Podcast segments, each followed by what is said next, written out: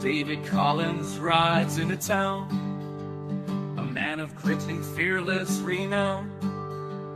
His words cut through like a sharpened knife, bringing truth to this frontier life. Oh, David Collins, a man of might, his voice echoes through the night.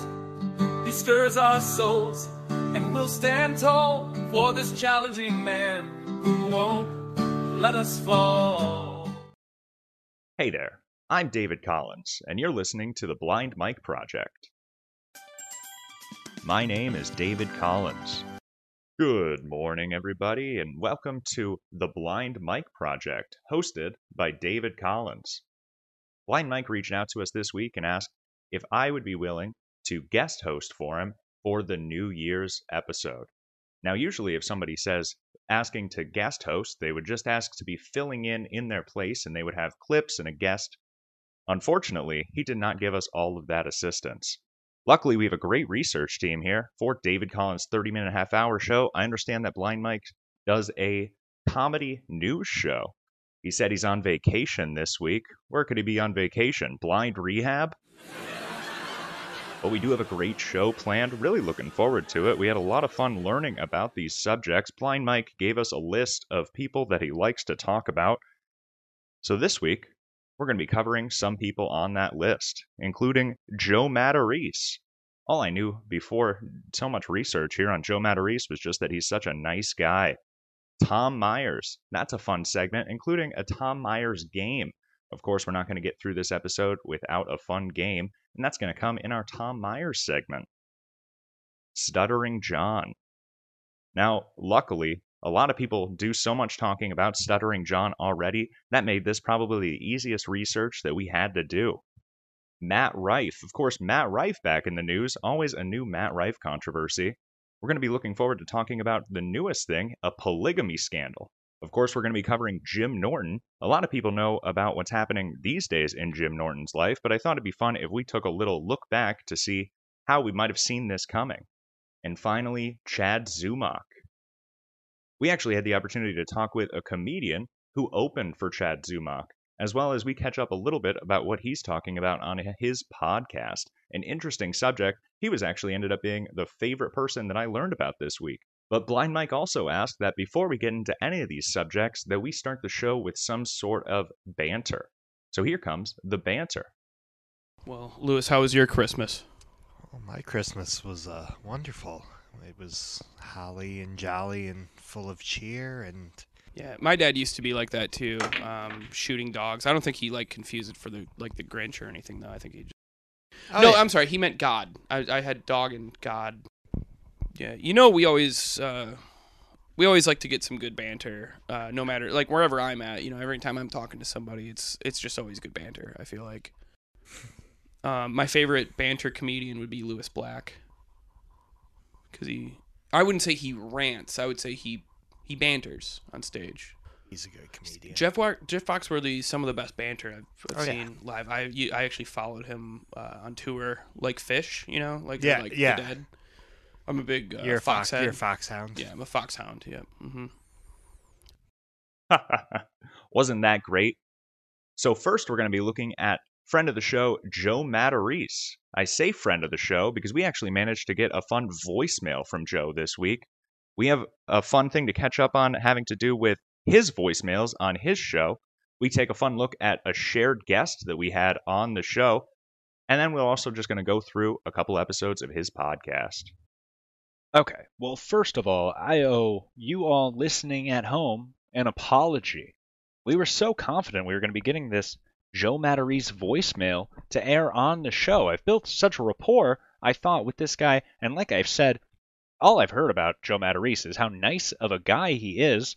I didn't think we'd have any issue with this with this little get a nice voicemail for the show. So let's give a little background here. A few weeks ago, I called into Joe Matarese's show. Of course, he takes voicemails on his show, which we're going to be listening to a few of. Unfortunately, he doesn't take maybe as many as he'd hope to, or we as the listener would hope to see and hear. Joe Matarese takes voicemails on the show. I decided a couple weeks ago I would leave him a voicemail on his show. Left him a nice voicemail. I was tired he's in a league with somebody that was giving him a hard time talking about the quality of his podcast. Now, I think he has a fine quality podcast, and I let him vo- I left him a voicemail knowing it gets better every week. We're all looking forward to it. Keep it going. Don't be discouraged. Joe Matarese is such a nice stand-up guy. At least that's what I thought.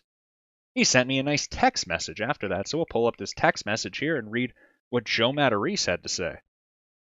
I leave him that nice voicemail, and Joe Matarese comes back and says, Thanks very much, David Collins. I'm glad you are seeing growth. Podcasting is deaf, a totally different muscle than stand up, so there's a lot of trial and error there, unfortunately. No punctuation. Thanks for realizing that and sticking with it. We have a lot of different ideas planned for upcoming episodes. Uh oh. Just trying to find my podcast niche. I'm enjoying the search and the journey. Joe. That was so nice. Thanks so much for that text message back, Joe. Not so thank you for what happened next. So we have that. We're building a nice rapport. I don't even respond to the text message. Happy that he's happy. And then I go ahead and reach out to him on Instagram. So I sent him this nice message on Instagram. I'm not sure how much of this I could show. Of course, ooh, get a little peek talking with blind Mike Geary. So I sent him a nice message on Instagram. Hello, Joe. My name is David Collins. We've met, of course, you should know that, but I'll, I'll be I'll be professional. My name is David Collins. My family and I have been a fan of yours for quite a while, and that's true. Joe Matarese, a household name, great stand-up comedian. Been a fan of yours for quite a while. I recently left a voicemail on your show. You sent back such a nice text back. You seemed very approachable. I hope this isn't an intrusive question. I also run a small internet show where we play voicemails on the show. It would mean a lot to me and my audience, that's you guys listening, if you would be willing to possibly record a 30 to 60 second voice message and email it to dc30minutehalfhour at gmail.com so we may play it on the show. I wish I would have asked before we had great guest Chris Scopo on the show. Anyway, thanks so much for doing what you do. Best regards, David Collins. And that's true. We're going to be talking a little about that too.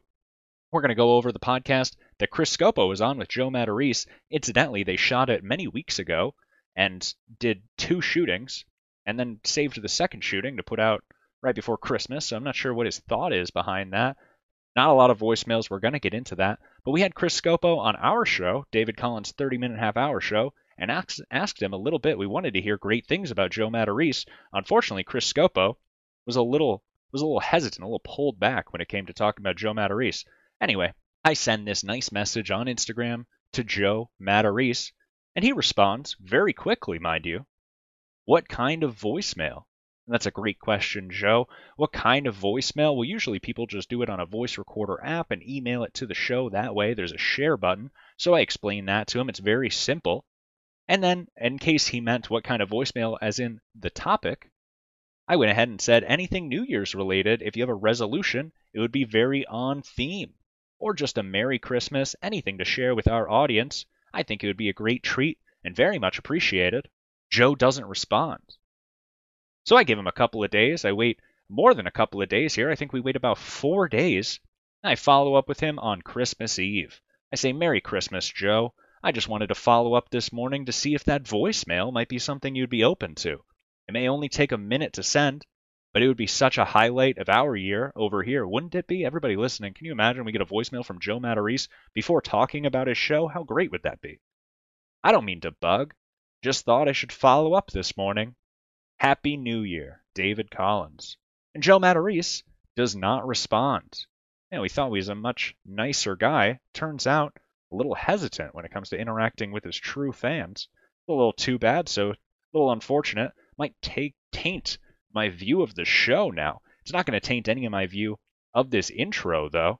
I'm going to pull up on the side. We're going to get that Chris Scopo, David Collins 30 minute half hour show, a bit primed here because we're going to be looking at that a little bit after we talk about Joe Matarese to see how Chris Scopo kind of feels a few weeks after that shooting.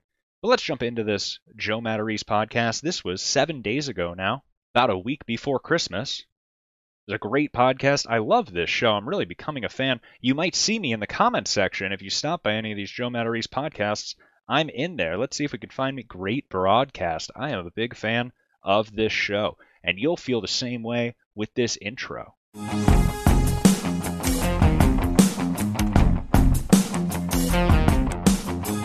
Joe, Joe, Joe, Joe. Battery Show. I'm a big fan of this show. I've been listening to this intro all day.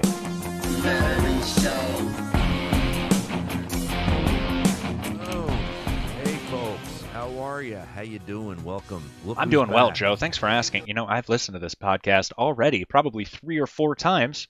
I can't get enough of it. Where are you, Joe? Can you believe it? Got the call back. You just got the call back for the Joe Matarese show. It's great, and it's interesting Sitting that he's with me. saying that it's a callback. He's he's of course he's debating in his mind. Does he want to pretend like Chris Scopo had come back a few weeks later? Is he gonna commit to that? What's gonna happen? For uh, I don't usually say the episode numbers, but this will be episode eight. We can say that. So it is planned enough where he's recording two with Chris Scopo. One is number five and one is number eight, and he already knows that ahead of time. Very calculated. And as I watch this, I'm a little concerned. I think his producer is trying to set him up for disaster. But let's take a little look. We don't have great timestamps, I don't think, for this, but I'm so familiar with this show, we're going to move right by it. Chris Scopo. Thank you so much for having me back. I Dude. appreciate it. First Having callback him back, he had. says. Usually I change clothes, Chris Scopo, a real team player. One thing you'll learn about Chris Scopo, great team player. so it Me looks too. like two episodes. Did you bring a change of shirts? I did not know. Oh, I did. Well, Oh well, too late. That's great. I like a show that again. films like You're- it's a game you're- show where people have to bring changes of outfit to make it appear like it's a new day. You're only going to notice that uh, we're taped two in the same day if you uh, if you look back, Or if on you point it out If at the beginning of your audio, show. You're going, dude. We don't give a fuck. I Just don't keep know it what you're going." talking about. So so dude. So um, this episode because I keep you know having fun with these things, trying to you know figure out my podcasting, what I'm best He's at. He's a fun guy, great at. although I think he's like somebody that really needs to work on his posture. He needs to work on his posture, is all I'm saying there. You know, I'm not sure. You look at this man, he looks much older than he really is. He's not, he's not adopting a young posture these days.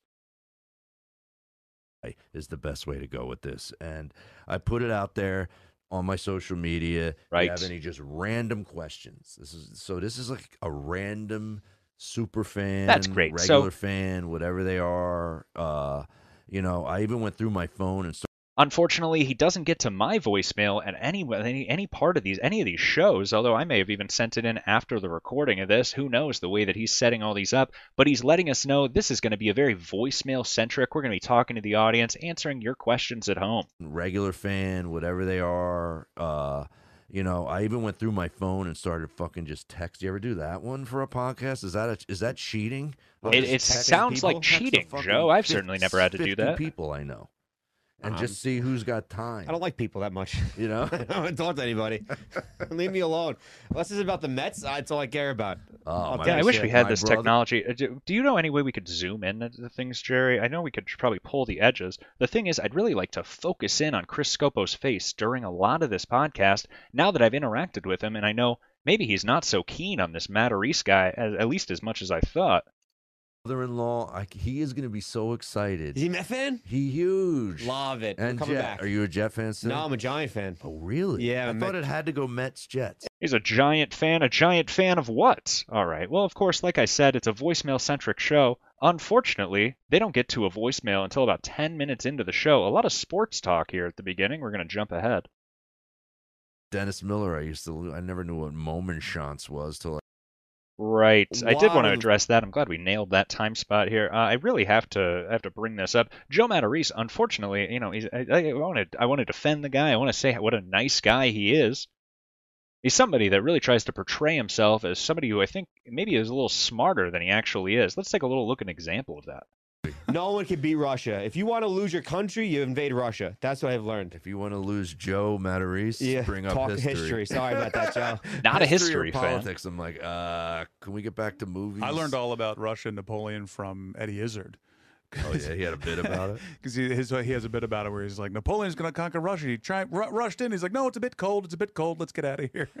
It's fun. I'm the same way. Like I've learned shit from comedians' bits. Oh yeah. Uh, Dennis Miller. I- I don't know if he was really describing learning anything from a bit here, but anyway, this is the crux of my point here. He, he likes to he likes to say words that I'm not sure he does know what they mean. Same way. Like I've learned shit from comedians' bits. Oh Like, yeah. uh, Dennis Miller. I used to. I never knew what moment shots was till I fucking.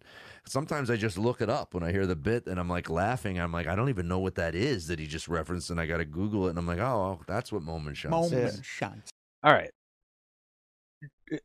You know, I, I'm a, I'm a bit of a gambler myself. Do we have the up upper upper? Do we have the over under on Joe Matarese knows what moment shots is? It's some sort of it's some sort of obscure French mime troupe, I believe. I mean, Joe Matarese is pulling that out for no reason. It's very strange to me. This podcast kind of continues in that way.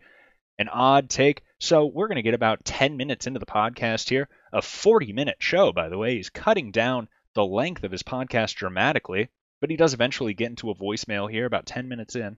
Letting them fly. And Oh, here we go. Actually, it. 11 So, minutes in. I know we got a bunch of them. Let's Got a see. lot of them, right Joe. what do you think? Let's Time to get in into if the you're able voicemails. Give us the first one. I'll Give us the a lot of I'll give you- volume on I'll it give you too. the first one right here. This is. Do you want me to tell you the name of the person or? No, they probably say it. Okay. Okay. Here we go. I First certainly said coming in. mine. Here we go. Hey Joe, this is Tony Desario calling. Big fan, long time, first time caller, up here from Canada. I just had a very important question to ask. What do you like more, spaghetti or baked ziti? I'll take my answer off the air. Thanks, buddy.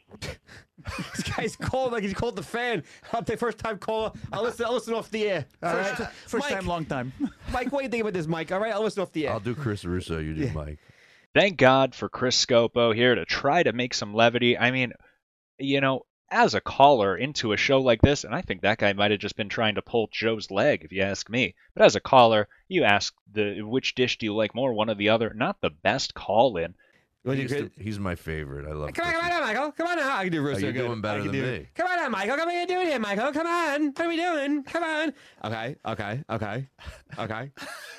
a great thing. Right. Like he can get so as great so as Chris Scopo is, and then cut we're going to to skip commercial. a few "Yeah, minutes he can almost forward here. You're a fucking Finally, so the voicemail we caught up to about 11 minutes into the show. At about 12:30, the producer stops them from riffing and having a good time. You wouldn't want to do that. Spaghetti or ziti? Oh yeah, we're answering his question. I forgot about that. I got, Forgot I got, about I got that into Mike and the Mad Dog.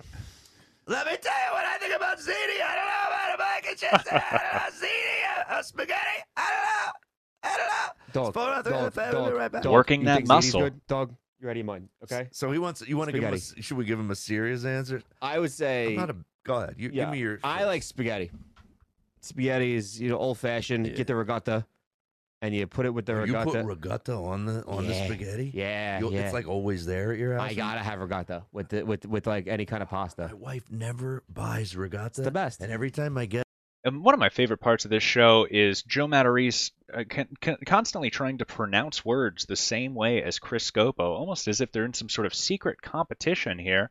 But Joe, I have to ask, this voicemail format, if you're going to do voicemails on the show, why bring in comedians to do some sort of back and forth if you're not even interviewing the comedian? That would be my only question there. Let's continue on with a little more Joe Matarese's podcast. get it, I'm like, it's because I mean, you can't. st- That shit it will get you fat in a week. Yeah, but Yeah. it's so good though. It is. It's fucking incredible. Just toast and ricotta. Uh, uh, garlic yeah, bread? You garlic bread? I like garlic bread, but I Yeah. don't seem to ever make it. I guess I'm lazy. Mm. He hates me. Okay. now. No, He no, hates- no. he It's hates great. it. He's like, No, Well, that's great. A lot of talk about food on this week's episode, which is kind of interesting. Again, avoiding the voicemails here. So we're going to jump about 20 minutes in now and see if we get to a second voicemail. Of course, it's a very voicemail centric 40 minute show today. and he's like, uh, I'm Perfect. Gonna get So we're news getting- if that's a problem. And Perfect. So we're getting about 20 minutes into the show now, and we're going to get into our second voicemail for Joe Matarese's podcast, The Voicemail Show. going there, they lost my luggage for a week, and I had to wear this guy's clothes. Oh my God. All the god! shorts were really short. It was fucking hilarious. Probably like Joe. You look so good. Do I have to edit looks this so part good. of the podcast now? No, but we got a great lead in for the next one. If you Great producing. He knows lead in. Jerry, you should probably take a note out of this. You know, I'm, I'm not sure. Joe Matarese might have some bits we could share back and forth, but you really need to take some We we got got hear notes. the next call. What do we got? we got uh, our buddy. This is from uh, Anthony. Can you imagine if I had a Let me podcast, if I had a producer me sending me so the voicemails? I'm doing so much on So my Anthony end. has an, a question for you. Here we go, Anthony. Let's hear it. Here we go. It's coming now. Chris, this is from Anthony Santino, fellow comic. Anyway, let's get right to Wow, a fellow comic Um, voicemail. What That's is exciting. The weirdest encounter you've had with a comedy club owner. They can be great, they can be awful, they can be everything in between. I'm just curious if you've had any weird, random experiences with comedy club owners that you haven't talked about too much that maybe you'd want to share here. So that's Well, that would be a fascinating story to talk about if he has any bad experiences with a comedy club owner. Now, when I hear that a comedian is calling into the show, of course, I expect a fun joke, but a a provoking question like that is just as good. I wonder what Joe Matarese might have to add. that's uh. What did he say at the end? You, talked that you may some- or may not have talked about already. Oh, oh, oh. It's so funny. No worries there. Joe been Matarese doesn't talk about anything 19 and I'm interesting. 56 now. Did you run into any?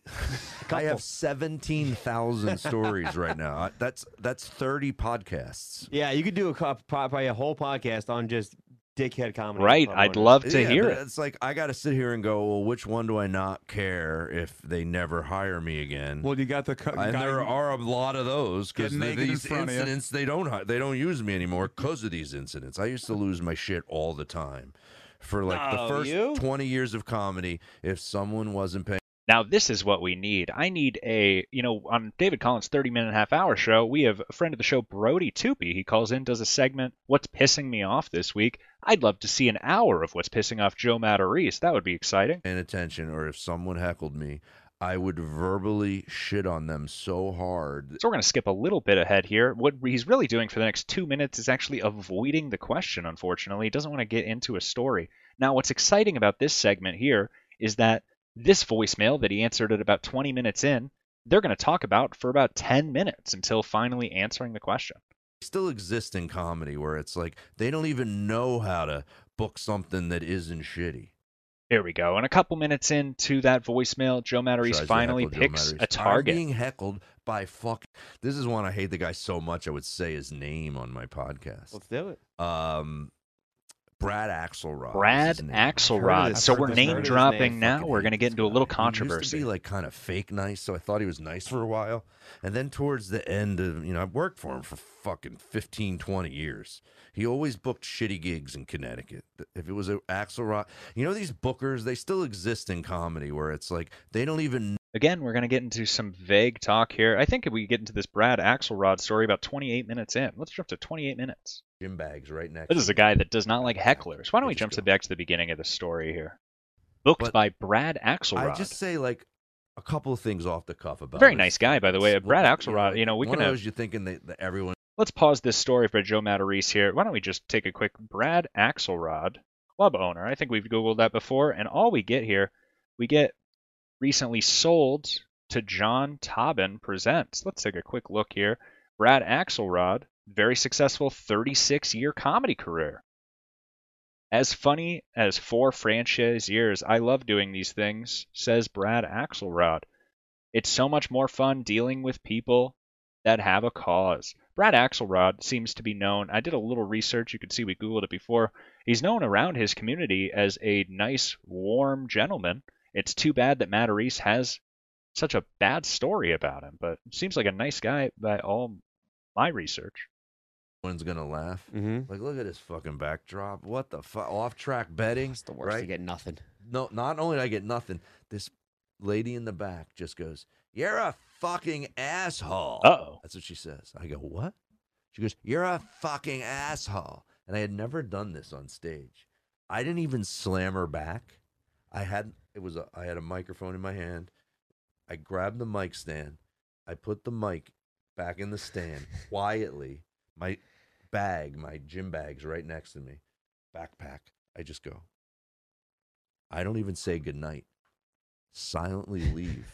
right? Brad Axelrod's walking right at me. Right? Like Brad Axelrod's coming. What's going to happen words out. next? This was such a great. It could have been in a movie, and I always tell comics when I tell this story.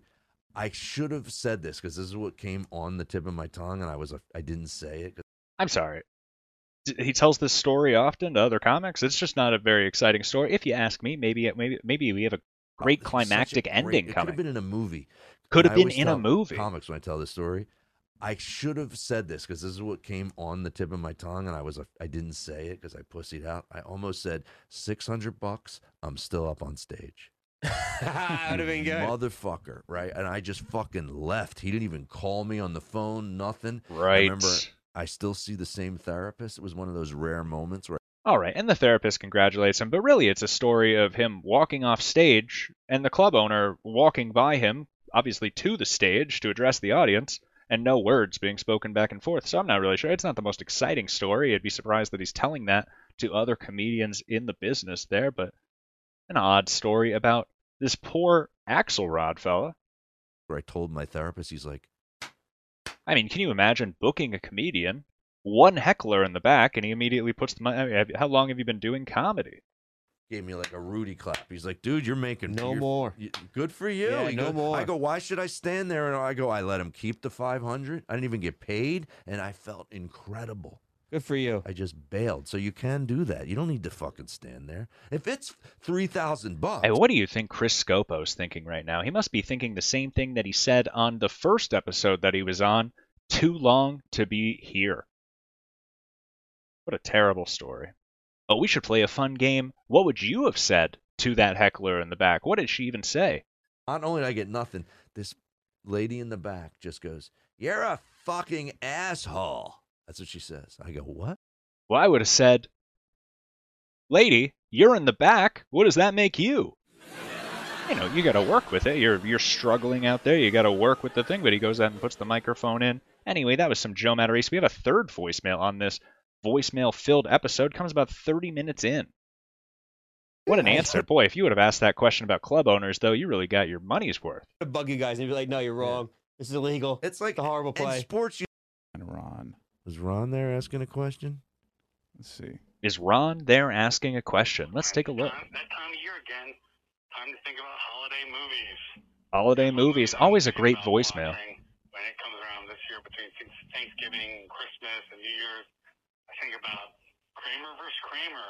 Great Christmas office party there where he gets the job and he uh, kisses a girl. Uh, also, 29th Street. Great movie. Uh, Right. Danny Aiello, man, he's the best. Anyways, what movies are you thinking about? Maybe unconventional movies that uh, people don't always think about this time of year. That's Oh, unconventional movies. Well, the uh, second Back to the Future is a great Christmas movie. Not a lot of people think about. My favorite Christmas movie is Ferris Bueller's Day Off.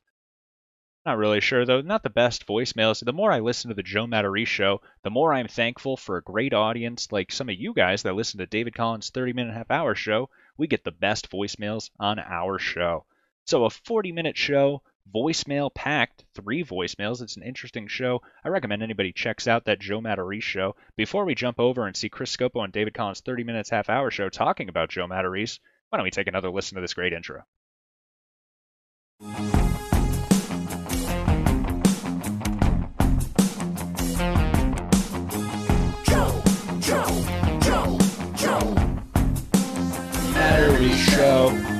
All right. That's perfect. I'm a big fan of that intro. I might have to. Maybe I can buy it from him. Do you think that we could work that out? Anyway, we'll jump over. There's a couple. You know, YouTube has this great search, search function. I'm not sure if a lot of you are out there using it. What you can do these days is you can go down to any video practically, and you can click Show Transcript. We've had to do, do no additional work to do this, but we're going to bring into Joe Matarese. Let's get the first mention of Joe Matarese. Red Eye, the Johnny Rogers Show, the Joe Matarese podcast, You Know What Dude podcast. I thought that was very interesting. Of course, at this point, we're just talking about Chris Scopo's credits and introducing him to the show, but he does make a fun face when we bring up Joe Matarese. The Johnny Rogers Show, the Joe Matarese podcast, You Know What Dude podcast, the Sweet Buddies, Everybody saw that. It is a little strange, so something's got him about that Joe Matarese. I wonder how he exited that podcast. But we get another quick question about him because I wanted to ask, how's it feel to work with such a great comedian, a well-respected, well-known comedian like Joe Matarese? Kind of get some insight there because you worked with professional comedian Joe Matarese. We saw this. He's a This must have household name. Exciting. Joe Matarese, a household name. Many of people will know that from, I believe it's season nine of America's Got Talent, and that's where a lot of people know him from, of course. But he's gone on to work with many different. I can't think of any on the top right now, but he's gone on to work with other You know, mainstream. and I must say this at nauseum. I, I must say this every day. You know, I can't think of it right now. If you asked me earlier, I would have been able to think of it, and that was exactly the thing. I feel the same way right now, honestly. But you know, at that moment, I had done some research. I was all prepared, and must I must say that ad nauseum. Broadcasting centers also. How was that to work with such a professional comedian, Joe Matarese? Good guy, you know. He's not great with on time, but he's a good guy. Is that right? Is he a little delayed? Do you think that's something because this is, you know, this might be we continue to ask him. I wanted to talk him uh, talk to him about being an Italian American comedian, but he's working with this Joe Matarese, and I think that's what inspired a lot of that thought. That's all kind of where we're getting so many notes about being an Italian American comedian because you're working with him and together in the same room, it's two Italian American, and he's somebody that writes so much material kind of surrounding his heritage there. Uh yeah. Well, you know, you got to go with what works. I guess that's it. Where does he think of you? Because that's a great idea. You gotta know, go notice you're a with what works. So many And that's what I ca- found interesting about that. He didn't want to say great things about Joe Matarese's career or how funny he is. He seemed to almost belittle his way of making the crowd laugh. So I did find that interesting. And I think that's going to do it for our coverage of Joe Matarese. Unfortunately, we didn't get that nice voicemail that I was looking forward to. We did get a chance to talk with Chris Scopo on David Collins' 30 minute half hour show and ask him a little bit about being a guest on that show. And of course, what a great podcast. I hope you all checked that out. They did. And that was another one I didn't note it here, and I knew uh, hopefully we were running into it. But Joe Matarese does some great impressions too that you can run into, like the next person that we're going to be talking about today. That's not exactly right. I'm not sure how this is going to be all structured at the end here. We're actually doing this much out of order. But that's Joe Matarese. That's perfect. So next we're going to be talking about Tom Myers. This was the most interesting one that I had to follow this week. He ends up has a I expected a much more comedy focused show. Turns out a very political show. And he has the most guests of any show that we're going to be covering on the show today. We've pulled many clips from his podcast, and then we're going to be finishing off with a game with one of the guests on his podcast. It's going to be a finish the punchline, so really looking forward to it. All right, who are we covering next? Tom Myers. Perfect. Tom Myers, and I've really been looking forward to this too. Tom Myers is somebody that we tried to reach out to and get on the show, David Collins' 30 minute half hour show. He replied. In fact, we can go ahead and just show those DMs, I think. Perfect. So we have these DMs. Of course, I reached out to Tom Myers hoping that he could be a guest on the show. He responds Hi, David. I don't handle my own bookings. Uh oh. Please contact my agent, Lisa Rastow. Now, he gave some contact information there. We did a little digging. Now, we have not confirmed this, but we do have it on good authority.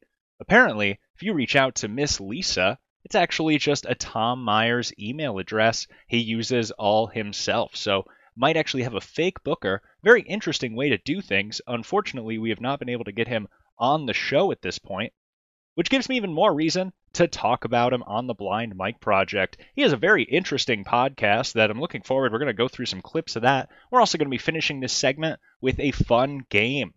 But actually, this just came up. Jerry was looking at this video and he sent it to me because we were looking at his IMDb and we wanted to play some clips from his actor acting career. And you have to wonder, how does he get a career like that? How does he get some of these roles? Well, apparently he's got this fancy acting reel. So we thought before we started our planned segment of Tom Myers today, we'll take a quick look at this in- interesting acting reel.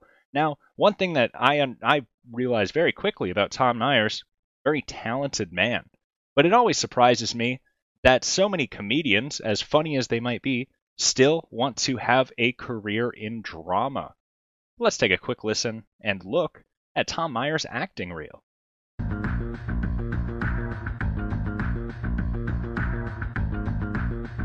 Back when he was a young buck, I can't take this anymore. I can't. These voices are ruining my life! ooh, It does seem to be getting worse. James, have you ever considered that maybe the voices are Now this is somebody, you know, you say when you watch What a are you movie, sometimes you can't see past the character. You say, I only know him from one role in particular. Calling this guy James does not seem right. A real Tom to me. Have you ever considered killing yourself? That was my life before I met Dr. Hawker. These are interesting. I have a case for you.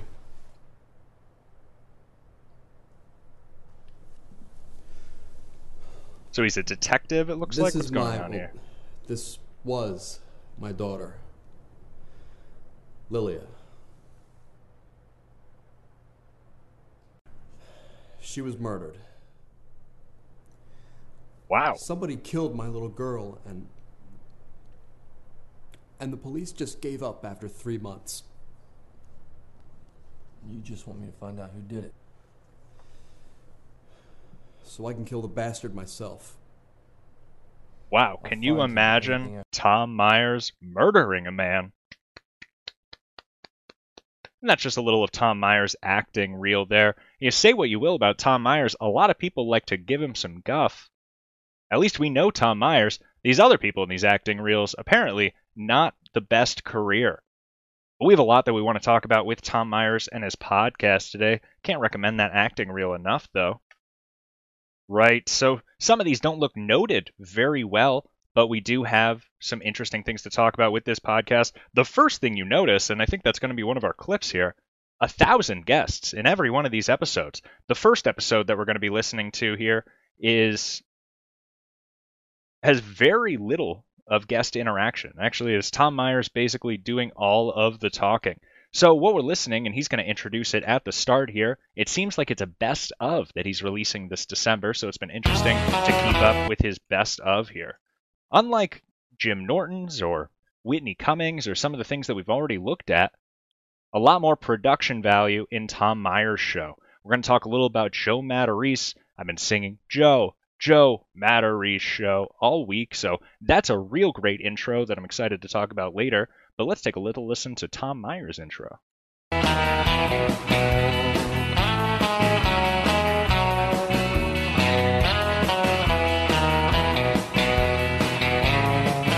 Something you can really clap along to. I like words a little more. I like something you can sing along to, but still a great intro, not Three best of and unheard bits. So this is part So three far, of his best three. of and In this unheard episode, bits. You will hear some of our favorite moments, plus some bits that didn't quite make the initial airings. Joining me tonight are Jeff Heisen, Gina Brown, Polite Kitty, Chip Jones, Ward Morrow, Joshua Postel, Al Casalia, and Nicole Blessing. And that's the first thing that I noticed about this show a lot of guests. So I'm not exactly sure the format. Let's keep listening. What's our first time timestamp here, Jerry? Since the previous, presumably because So after the production value, the second thing that you're going to notice Tom Myers, comedian, running a political show. That's not uncommon for a comedian to talk about politics, of course, but this is almost a full show getting you caught up on the news. So it was kind of interesting to hear. We've heard how many people were on this podcast already. So many it's- it's a- people. a lot has been happening literally right before we started recording. Kevin McCarthy was ousted as Speaker of the House uh, in a floor vote. Uh, of course, we don't know what's going to happen by the time uh, this episode does drop. So, uh, to cover all contingencies, This must not be our first clip, Jerry. I want to thank So many people, though. One thing you'll want to listen to are the laughs following his jokes. We have a great joke here. Here are some opening jokes starting at three minutes. Thank you for tuning in and missing the 38th floor vote for Speaker of the House. Congratulations, Speaker Matt Gaetz. Congratulations, Speaker Lauren Boebert. Congratulations, Speaker the Corpse of Rush Limbaugh. I think that covers everything. So he has, like we've already talked about, about 15 guests behind him. Just this one person laughing. If I was Tom, I'd say, "Could you, could you please stop? It's very distracting. I'm trying to tell jokes." Hopefully, we get into a couple of these jokes here. We have another timestamp here for another lone laugher. Let's keep listening. I want to hear the rest of this punchline. This Why don't we start this over? Speaker, the corpse of Rush Limbaugh. I think that covers everything. this is known as a as a historic uh, motion. It's and like he has a historic McDonald's mascot because as a we've never guest. ousted a Speaker of the House before. It's also historic in another way, in that this is the first time that Matt Gaetz has been obsessed with someone over the age of 18. Donald Trump was in a New York City court on Was he? Monday for his fraud trial there. Some commentators said they felt bad for his lawyers who looked pained at being in that court with him. Considering all of his legal woes, there is one person I'll feel bad for the guy who has to do the cavity search on Trump when he goes to prison. So a lot of these political type jokes there. I'm not sure. Again, these people laugh at the. I wonder if there's a delay or something. I know he does a Zoom show. Why don't we jump to this next clip here? So we have a lone laugher I wanted to cover. Let, what, what was this lone laugher that we're covering here?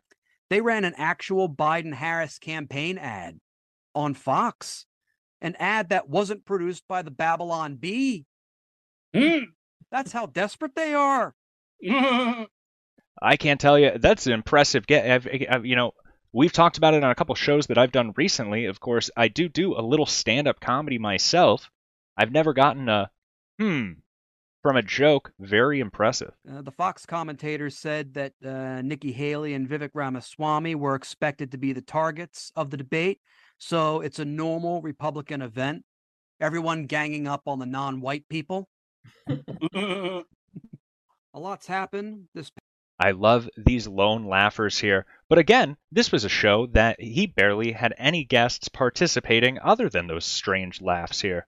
So that's, that's about five minutes into the show. Coming in at nine minutes here, we have a note that apparently this audience has gotten a little tired of the jokes.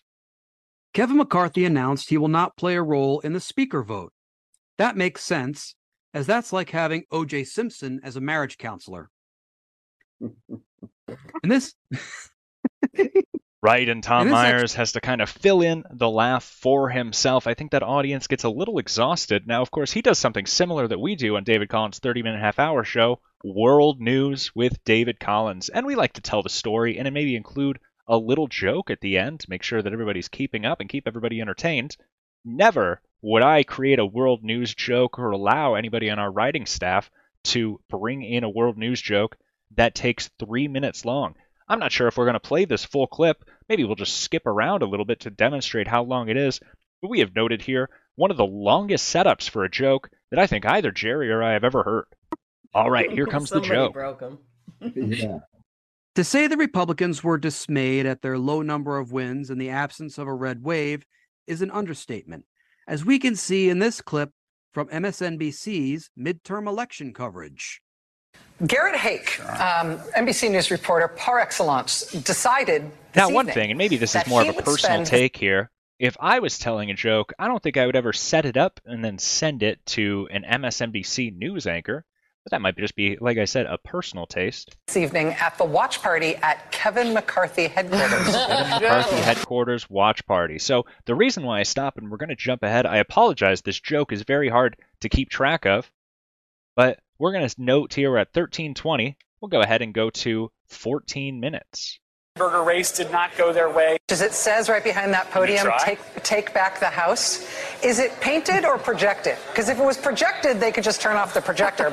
Now, we have certainly jumped to clips in order to set up a joke on our show before. Nothing bordering on 90 seconds long before this if great it's painted, they're going to have to put up a tarp.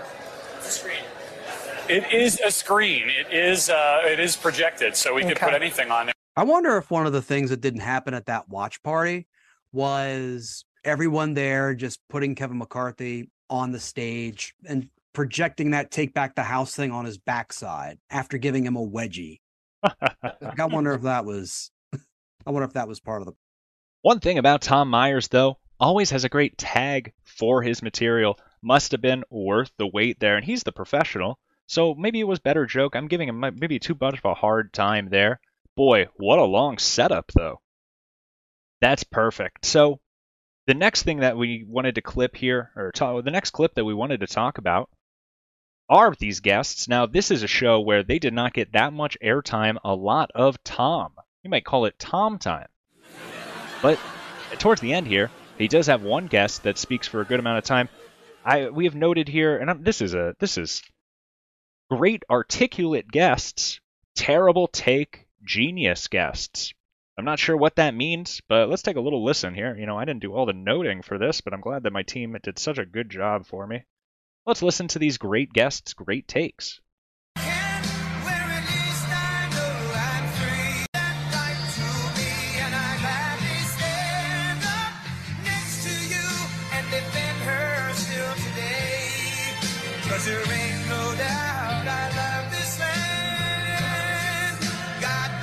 I don't have I'll get emotional written in my notes.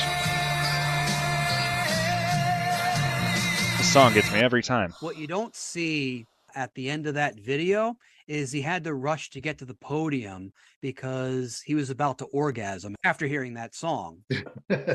so gross. He's like the anti. The irony is he's like the anti-American patriot. Like just from businesses abroad to like not serving. Not. I mean, he's the, he's the opposite. Right. His companies, even before he ran, Right. to run for office, were making clothes in China. Well, and, and then when he tells General Kelly at Arlington Cemetery about his about General Kelly's son that oh you know they're all suckers and what was in it for them? I mean, and then he's proud to be an American. Well, it, uh, you know, I think an awful lot of people in Arlington are turning over in their graves. And they're Well, I'm not really sure what that last guy was referencing, but boy, aren't those smart, articulate guests that he has on his show. It's too bad that he didn't give them more opportunity to speak. I guess the last thing that we wanted to talk about about episode 82 here, this is from the beginning of December, is a strange abrupt end. Joe Postel, Al Casalia, and Nicole Blessing. More production too. Theme I can't say enough about the way that this is produced. Executive producers Tom Myers, Matt Connerton for IPM Nation, Matt Connerton. Okay. Maybe we'll have to get Matt Connerton on the show. Please leave a five star rating and a positive review on Apple Podcasts. And don't forget to subscribe to our podcast's Patreon for ad free episodes, early access to episodes, extended episodes, bonus clips, and more. You know, maybe maybe it's just lapsed over here, but I, I've listened to plenty of his podcasts. He says ad free on the Patreon. Maybe maybe we skipped them, Jerry. Is that what's going on? I believe his show is generally ad free, but let's continue. A final thought. Thank you for listening, and please visit tommyers.us. I think Rush Limbaugh used to do a final thought. Is that is that accurate? We might have to fact check that. If anybody knows if Rush Limbaugh also did a final thought, email me dc30minute half hour at gmail.com.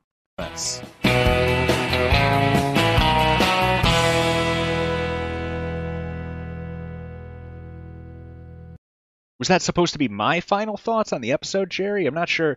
Uh, uh, We're we're having a little difficulty here, but that's perfectly fine. We have another great episode I wanted to get into of Tom Myers' show, episode 83. That's perfect. Thank you. Recommended. We're gonna be watching a lot of Shark Tank later too. I'm a big fan of the Shark Tank show. I'm not sure if anybody's heard of this, but episode 83. This was just a week after. This is a week before Christmas, December 14th. Now, You'll hear a lot more of the guests on this show, if I remember correctly. What do we have here? We have a great joke. Well, that's a great way to start this. Why don't we listen to Great Joke? Jeff Heisen, Gina Brown. You know, if we weren't going to be listening to Joe Matarese's intro, I think I'd be whistling this the rest of the evening. Let's jump to Great Joke. Now that he's speaker, Oh, we have to go to the setup. You know, one thing we're so focused on the punchlines. I think our timestamps have been mostly on the on the punchlines themselves and not necessarily the setups. Mike Johnson looks Mike like the type of person who would have to show ID before he's allowed at Christmas dinner. Mike Johnson is the type of person who, if you took a photo with him, then when you look at the photo, it would be difficult to tell whether it's really Mike Johnson or a cardboard cutout. now that he's speaker, he's going to have to negotiate things with the White House and with the Senate. He's going to have to negotiate aid for Ukraine and Israel and keep Right. the government from shutting down. He's so conservative. He'll be there with Biden, Schumer, Hakeem Jeffries, even Mitch McConnell. They'll be trying to find solutions to these problems. And Mike Johnson will be going, Now, before we agree to any terms, let's solve this pressing issue of playing video games on the Lord's Day. not only a great punchline, but a great impression. And we're not only going to be talking about some Tom Myers impressions here. Is that the only Tom Myers impression that we have noted? We have some great impressions coming up uh, later in the show, too. What a great Tom Myers impression. Famous Tom Myers laugh. We have some great notes here. That was a great joke. Now, when he's doing these Zoom shows, he's not alone. He's not just selling his jokes to the audience listening at home. He's also selling his jokes to people in the room, the virtual room, with him. And what a great audience that he gets. Like I said, we're going to be hearing a little more of the guests on this episode. Let's jump to about 19, 945 here and hear this great audience reception. So the intelligence, you talk about the intelligence, or you talk about some of the things that went wrong over the last week. Uh, they've got to straighten it out because they're fighting potentially a very big force. They're fighting potentially Iran. And when they have people saying the wrong things, everything they say is being digested by these people because Right. they're vicious and they're smart. And boy, are they vicious because nobody's ever seen the kind of sight that we've seen. I should get this guy on the show. But they cannot play games. So we were disappointed by that, very disappointed. But we did the job ourselves, and it was absolute precision, magnificent, beautiful job. And then uh, Bibi tried to take credit for it. That wasn't good. That didn't make me feel too good, but that's all right. So they got to strengthen themselves up. I like how in the first clip, you know, Trump made that Sleepy Joe moniker. And mm-hmm. then, ironically enough, in the next clip, he's the one who sounds like he's staving off death, like he's trying to put off a loan payment. with all MAGA people, anything they say about anyone else is always projection of what and who they are. Always. You And- can take And it could, it could change with the wind. You know, it's like Now, I thought that was a great joke. What I don't like in this Zoom call is all the hecklers. These Trump these these clips that he's playing before the show too. They go on for so long. It would be nice, you know, it's interesting how many people are able to just do a show where they play a clip and just talk about it afterwards. What's our next clip here? Right, so here's noted a lot more guests are talking on this uh, this week's episode of Tom Myers versus the World. administration. I did have a little fun, and for once, you actually got back By the to way, me. I can't was, wait for PolitiFact tomorrow. I There's was- gonna be some fun. PolitiFact. Why don't you go to the? I, I want you Why don't show you go your to the. Washington Post fact checker? Route, who right, needs to be fact It's such a political come in. show, You get Jerry. Pinocchios your way. I don't know any of these voices. I mean, I think like the Democrats can really use more people like Gavin Newsom because he he, he goes on like shows uh, on Fox and has even opened up an account on Truth Social. That was Donald Trump's answer to Twitter. He has an account on there and he just trolls all of the posts on the on that site and like he's not afraid to he's not afraid to uh, step into the lion's den Right. says i in my own safe corner here on you know, I don't want to be uh, a little wordy, if you ask me. Although, who am I to be giving any advice to Tom Myers? Zoom.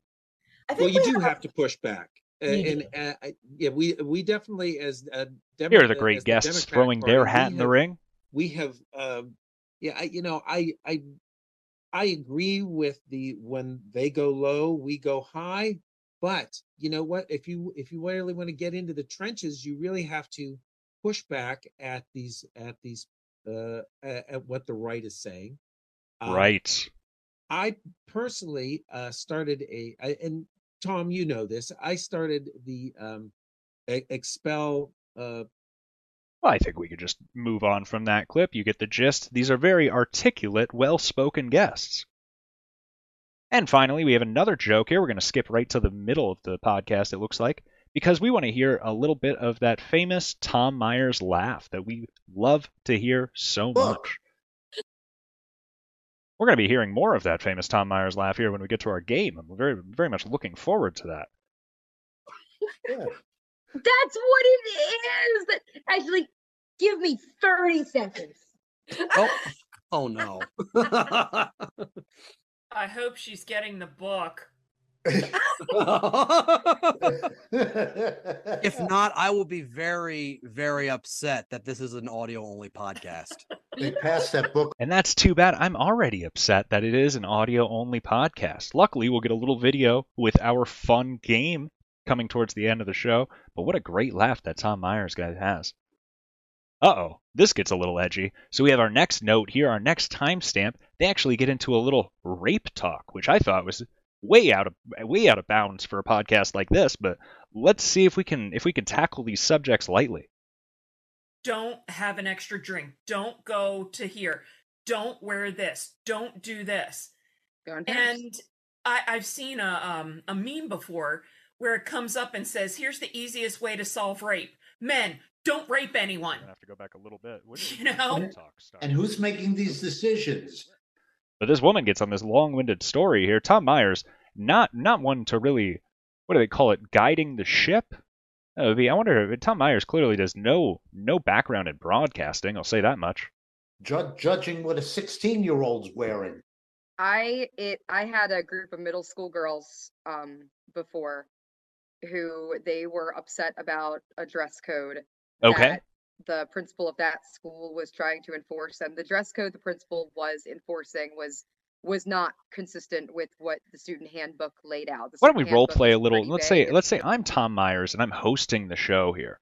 Maybe we ask a reinforcing question. So what was the school code? like it can't be distracting or like dangerous or Okay, well, what? How do you describe? How do you? or hateful. Well, how do you think you might define distracting? Would wearing would a would a teenage boy be distracted by people wearing provocative clothing? That might be the answer to the question here. I think I'm kind of jumping the point. All I'm saying is that as a host, you might want to you might want to give the the devil's side of the argument. Is that what they say? Uh, so it can't have swastika or alcohol or both. Um, Oh, swastika like, would certainly be like, distracting. and short shorts, and that's what this principal was um trying Right. to enforce in the school where it was not consistent with the dress code. And so um the girls wanted me to like sign a petition about it, and I was like, oh well. Hold on, what am I agreeing to by signing? And they were like, "I'll It's a good walk out." question. And I was like, "Okay, well, I can't quite like walk out." She should be uh, hosting the show. Like I, I'm, I'm a Maryland teacher. I we don't have a right to Uh oh, she doxed Um, herself. y- you do your thing though, but I do. What have you tried talking to them about it? Like maybe you could just like try first, just see if they're in a good mood. Um, And plus, you've got you've gotten into a sling with administration before. So anybody and you're not- lost as as lost as I was the first two times listening to this woman go on, she is telling a story where she's a teacher. There are students that are being addressed for their provocative clothing. She, the students are staging a walkout, and she is somewhat encouraging it, but still trying to keep some neutrality. That's basically the crux of the story there. Now, how fast did I get that story across, Jerry? Pretty quickly. really not looking to do that. It's a short story. Oh, this was before my sling. Actually, it might have oh. been the beginning of my sling. But okay, but really, like I, because of this talk I had with these kids, the administration knew the walkout was coming instead of it just being sprung on them. Right. It wasn't my idea. So Um, it's unclear if she ratted the students out then, because she's apparently the only one in the story. It's not even important. I am a little, I am a little dug deep into this. I'm kind of engaged with. I want to know what happens at the end, but I do, I do, I do see uh, this is a bit trivial. um they told me they were going to do it and i was like well looking at the handbook it looks like you're right about the dress code it's not consistent um like i can read that and see that you're right about that And as a host, you might talk you about it may be right consistent. There's something to be as talking a about. person i'm suggesting that you talk to them first because i think it'll go better for you if you if you like go in soft and you try to reason You know, at this point, we're listening to Tom Myers' show. I don't even know this woman's name. She's completely hijacked the show. with them first. And then if they don't meet your demands, um, you it says right here you have this right to do this. I'm not going to stand in your way. Um, and then I even told them I was like, and also you can take that thing I just said and you And she gives space. She's ready to end the story. Nobody is picking up the picking. They're all enthralled by the story, waiting for the end. say, get out of here. I'm going to walk out right now. You have a right to do that. Um, that's just my human to human advice. And they, they did, they talked to the administrators and what they reported back to me that they got told was an administrator said to them, let me put the reason for the dress code like this. You can't expect a bear and a salmon to work in the same office and for the bear to not be tempted to eat the salmon. Right. What? So Could, Jerry, could we could we edit in that uh that uh that GIF of the of the people reacting excited that somebody had just I think that's a great that's a great line. I wouldn't imagine HR must be having a field day on that school, but The what's the fact that he used a, the fact that he used a fish metaphor just makes it all the more creepy. The fact that he quoted late comedian Patrice O'Neal. uh oh. Oh no. Was Patrice he's pregnant? blaming And the- that the- was the quote. So he's blaming the salmon for the bear's behavior. Maybe we should do something about the bears. I don't know. Like, Well, you heard it here. She thinks that we should kill all the bears. So it was a little strange. I'm not sure. Is that is that that might get that they would get her in trouble. That's very homophobic. Or just pick a better comedian to quote. right. Plenty others. Right. So I guess our timestamp is, but they were getting into some odd rape talk, and that's how the subject came up. So it does get a little edgy on this show. And then they start making making jokes about a, a dead pregnant man. It's very strange. That was Tom Myers versus the rest of the world. Wow, he already took on the world, huh? While we're talking about Tom Myers, we have a fun game that we're really looking forward to producing and, and showing you guys today. It's a fun finish the punchline. Now I know, understand many of you may not watch David Collins' 30 minute half hour show yet, but it is a fun show where we like to play games with our guest. One of those games occasionally is finish the punchline. Now, Tom Myers has a lot of friends on this show. One of them we're going to be getting into right now. What's her name? Is Kristen Woodhall or something like that? Kirsten Whittle? It was. We get a drum roll. We're going to be. Jerry's going to be working all night. Christine Knowlton. Now, this is round one of our Finish the Punchline with Christine Knowlton. But let's get a little acquainted with who she is. Ladies and gentlemen, start the applause. Show some love for the one, the only Christine Knowlton. Yeah. Now, one thing you'll notice about this woman, because we're going to be playing a couple rounds of this show, in this other clip, and every time you see her, she looks completely different. So it, this is a fun look for her, a fun, maybe Wizard of Oz inspired. I'm not sure what's going on here, but it's it's fun to see. Let's continue to look. Yeah. Thank Ooh, you, woo, everyone. woo, It's woo, so woo. great to be here. I'm so excited. Anyway. Now she's a little quiet for some reason, so you'll have to bear with us. Some old jokes back and some new jokes all at the same time. I thought we'd just little play a little bit. We'd let let her introduce herself. You'll get a little fun feel for her type of sense of humor, and then we'll start. And I'll, I'll make sure to give everybody a warning, and we'll start with uh with start with finish the punchline here a little bit into her set, and we won't listen to so much of her the second time around. But I just wanted to make sure everybody is up to date on this great Christine Knowlton. We'll have to check if she tours or anything. I'd love to see her live. If you've heard these jokes three years ago, you're going to hear them again tonight. Also, the song at the end of this is actually 10 years old. So, woo! Damn. Woo! All right. I've been doing that Wow. before comedy. Holy crap. Before comedy. But, all Well, I hope it's a comedy related A song. very important question, and this might be Boy, the that Tom Myers laugh never of the night. stops. Is there anyone here with It's an infectious. uncircumcised penis? Yes. Oh, I'm sorry. I'm oh, trampling over this young woman's material. Important question of the night. Is there anyone here with an uncircumcised penis? Uncircumcised penis. Yes. Oh, yes. All right, she's No. clapping. I wonder if that's part of the joke. I knew you. we can, I, On me. wait, what? Uncircumcised penises are so great. I mean, they come with their own little sleeping bag, and they're just so snuggly, and you know, ah, oh my God! But have you ever tried to jack one of those things off? Right? I mean, you just keep pumping and pumping and pumping. I Wow. mean, it's like waiting for the groundhog to come out on Groundhog's Day, right? Oh my gosh!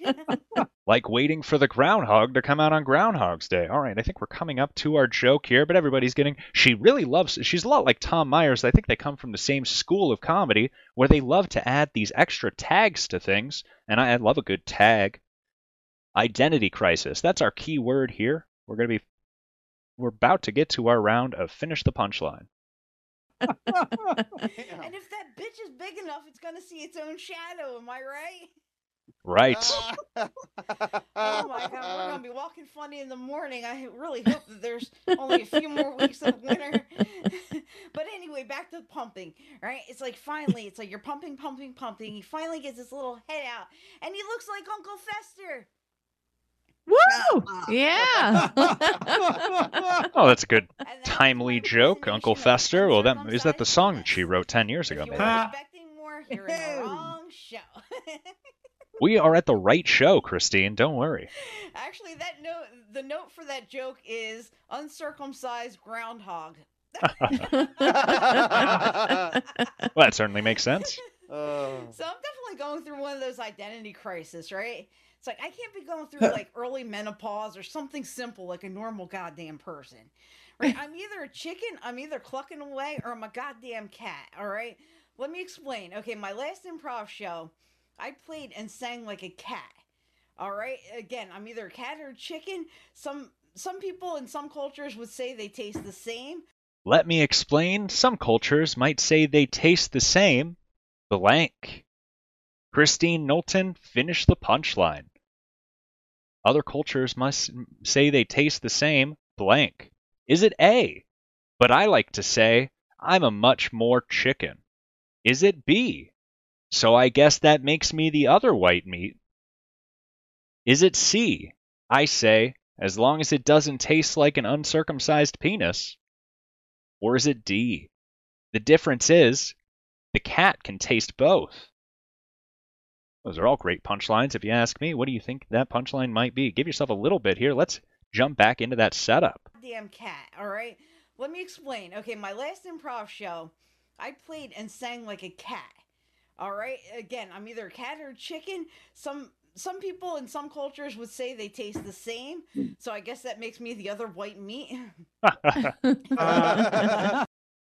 That was B. So I guess that makes me the other white meat. Well, that's a good joke. Why don't we jump to round two? I know everybody wants to finish that. Remember, check out Christine Knowlton's YouTube. You can find her very easily. You search headlines, the Tom Myers, maybe if you leave Tom Myers out there, but Christine Knowlton, you'll find that pretty quickly. We have one more round here of Finish the Punchline to wrap up our Tom Myers segment. Then we're looking forward. We're going to be talking about Joe Matarese next. That's exciting. Big fan of that Joe Matarese, although I'm a little upset with the guy right now. We'll have to talk about that.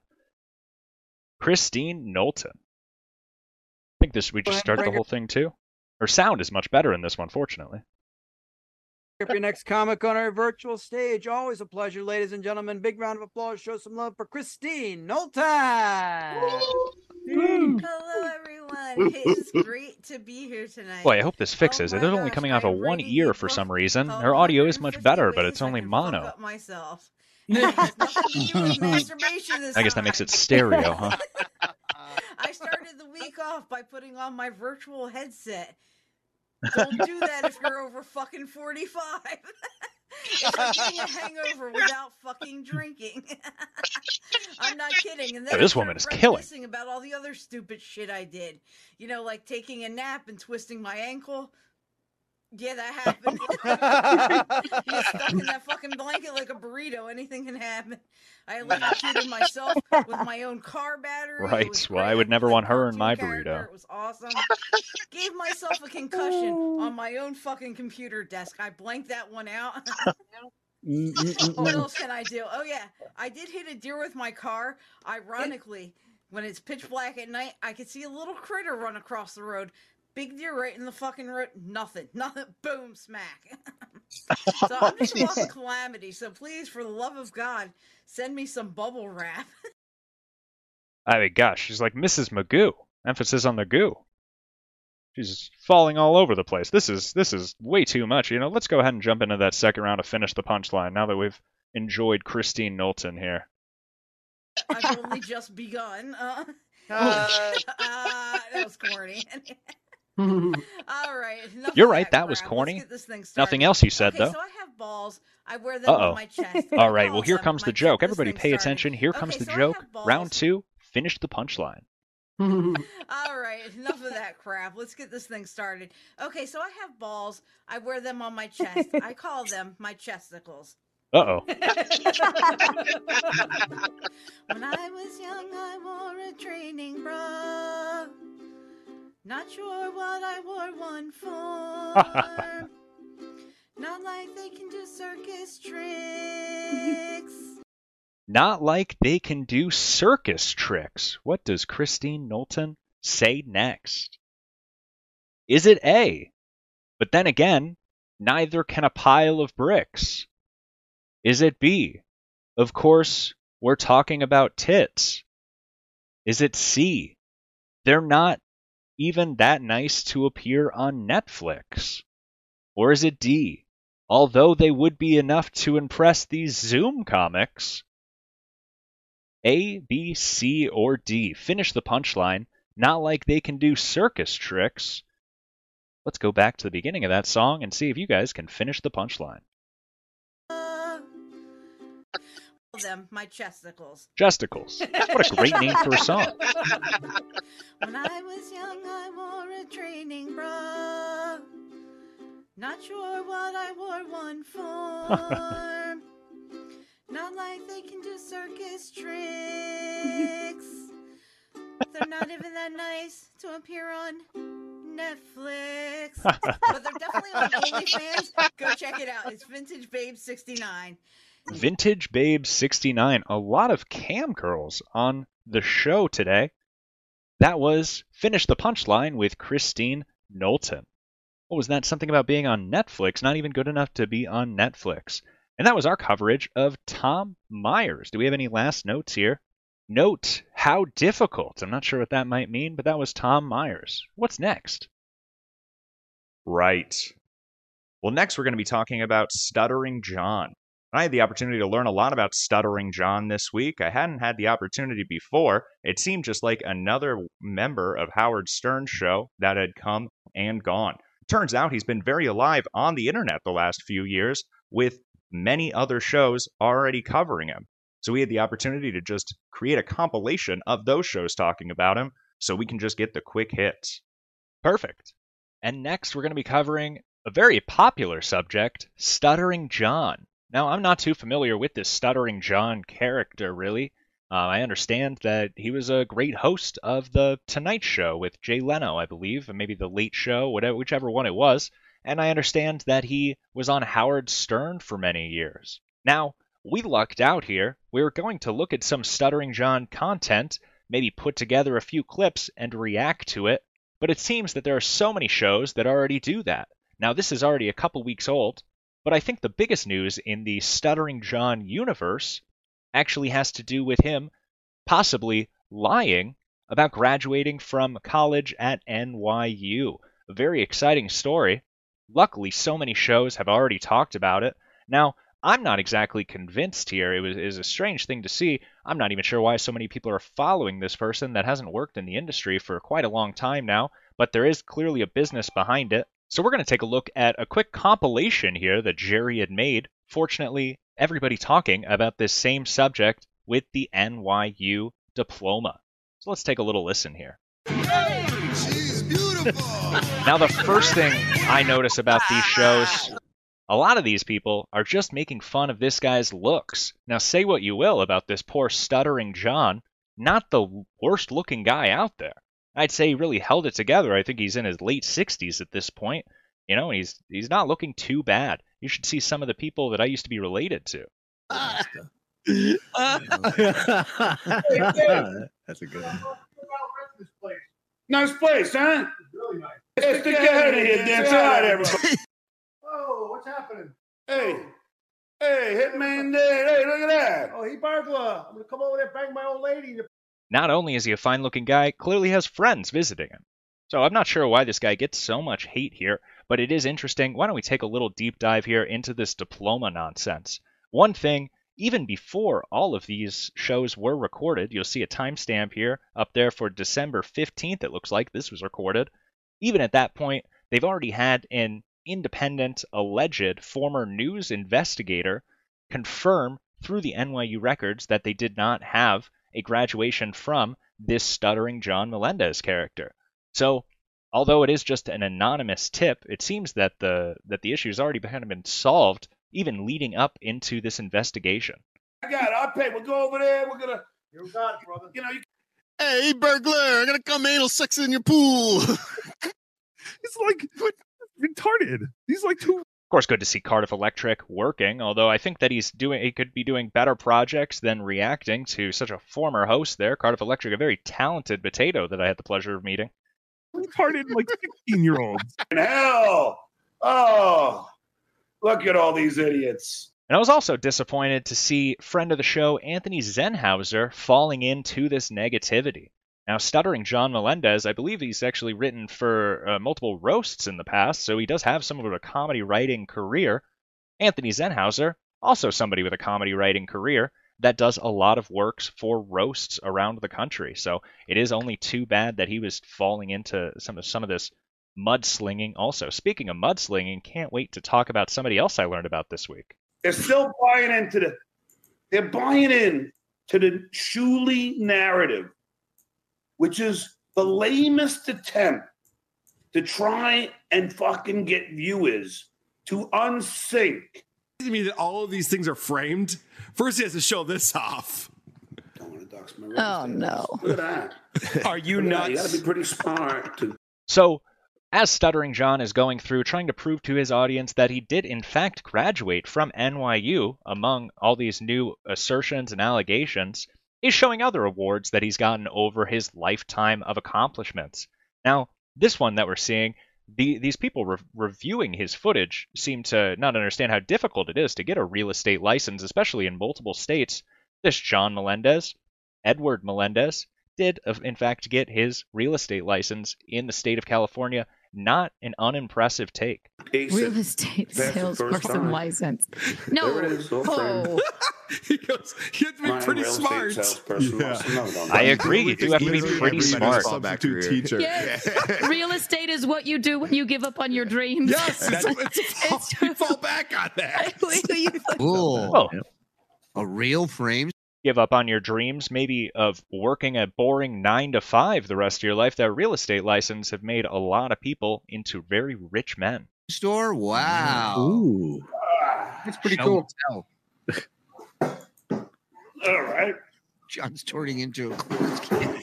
Now we see Bob Levy in there too. Another person, of course, Anthony Zenhauser. They're now covered by a pork chatter. Bob Levy. I only wanted to mention we've only, almost had the opportunity to work with the great Bob Levy at some point. Unfortunately, something came up, and uh, you know, I actually was speaking with one of his producers, and they had told me that Bob Levy is a, is uh, gets a little concerned if somebody might be sharing too much of the spotlight on a stream here. But then I see him on something like this, and he's sharing the spotlight fine. So I do wonder what that reason that I wasn't able to work with him ends up being there. Maybe he'd be a good person to reach out to and get him on David Collins' 30 minute half hour show, though.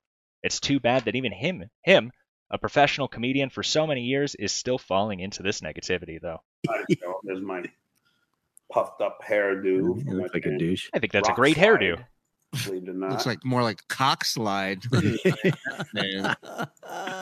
We bleep that, And Jerry. then I find the old certificate of obedience that I put through all my other degrees, diplomas, whatever you call them. He's joking, right? Certificate of obedience. So he has a certificate of obedience for his dog obedience training. That's pretty impressive for a dog named Gunter. Well, great job, Gunter, on that dog obedience training. It's framed. He packed it and sent it to Florida. He literally is proud of this dog obedience As he should be. certificate. What a loser. Doesn't that go to the dog? Yeah, it's fucking weird. That's very weird. That's the weirdest thing so far is that he's keeping. eh, Listen, we all love our dogs, but is that what you're going to keep as a memento of your dog? Right. How I think so. That might be. If I had a nice certificate of obedience training for my late dog, I probably would have kept that also. Yeah, on this note, I do have a little memento here. Of course, my poor dog, we had to, he had a one little, too many, too many run-ins with a with a, a pet sitter. Let's say, you know, we did. It didn't end well for my poor little Dirk there. But I like to keep a momentum too, and if he had that obedience training, I probably would keep that also. I'll say what's more pathetic than keeping an obedience training certificate. Eight men all talking about it. Well, nine, I guess, if you count me. Got a great picture of it. Yeah. You know. All these were in bubble wrap. Well, that's a great idea. Rest in peace, Gunther. Yeah. Oh, that's too bad. Then I find my Nassau Community College degree. John E. Melendez, the degree of Associate in Arts. Right. Well, that's impressive. I didn't know the Stuttering John was also an Oh artist. my- An artist, and he should be proud. That is a proud face, and he should be proud of that degree. I should have uh, I should have grabbed my Manhattan State University degree and had it out for this segment. Uh-huh. He's smug about having a two-year degree from a community college. For arts. Arts. Right. General arts. what an idiot. oh Look at how dainty the motherfucker is. Oh, then I find And there it is. Community College. Oh no, we're still Oh, on the real one. community college degree. Okay, It looks like degree mm-hmm. associate in arts. right. Okay. That's impressive. John You know what's nice about uh, these guys? At least they didn't make fun of the degree. It is an impressive degree. I think those people we were looking at before a little over the shark, you might say. It's the degree of Associate in Arts. That is the name they gave NYU's office, and they said they have no record of you, John E. Mhm. Melendez. This is building up to the big reveal. You know, Shuli's been saying it. I was saying it. John did not get a degree from NYU. So then John pulls out what is an amazing Photoshop. Now, somebody will have give to correct me here. Everybody is only saying that based on the one anonymous source saying that they had actually gone ahead and called the university. But I don't believe any of these people speaking have gone ahead and just phoned the university. Might have half a mind to give them a call during the recording of this segment today. look like maybe NYU produced this. I know they didn't because John didn't graduate. Here's where he pulls out the diploma. Looking forward to it. This is this is his big win. This is his. He's in his glory now. He's this is the four touchdowns in one game moment. This is this is. I got them all, ma. I got them all. Out of your mind. Oh, There it is, New York University. John Edward Melendez. Hey, look at the official NYU stamp. And what is it? Let me read it. The Diplomas you. don't have stamps. No, they don't have stamps. Thank you. It's got the official NYU stamp. I found it on And Amazon. what is it? Let me read it for you, shall I? Yeah, what does Wouldn't that it be cost on if he couldn't eBay? Honestly. Too. Well, you can you can buy a diploma here for I'm saying 214, 349. Well, that doesn't prove Oh, somebody anything. sent me a link on Twitter. Sixty bucks. You can have. Oh. Well, apparently you can buy diplomas all over. I don't see any evidence that he has gone ahead and purchased the diploma. And in so many of other of these shows, they're criticizing John Melendez for being having spent all of his money after such a great career. He spent all his money, how is he buying degrees? Deal. The president, professors, and trustees of New York University, to all persons to whom this Dun. writing may This is a big sound moment. greeting. Be it known that we, He's in reading recognition His diploma, of the word for word. As he should.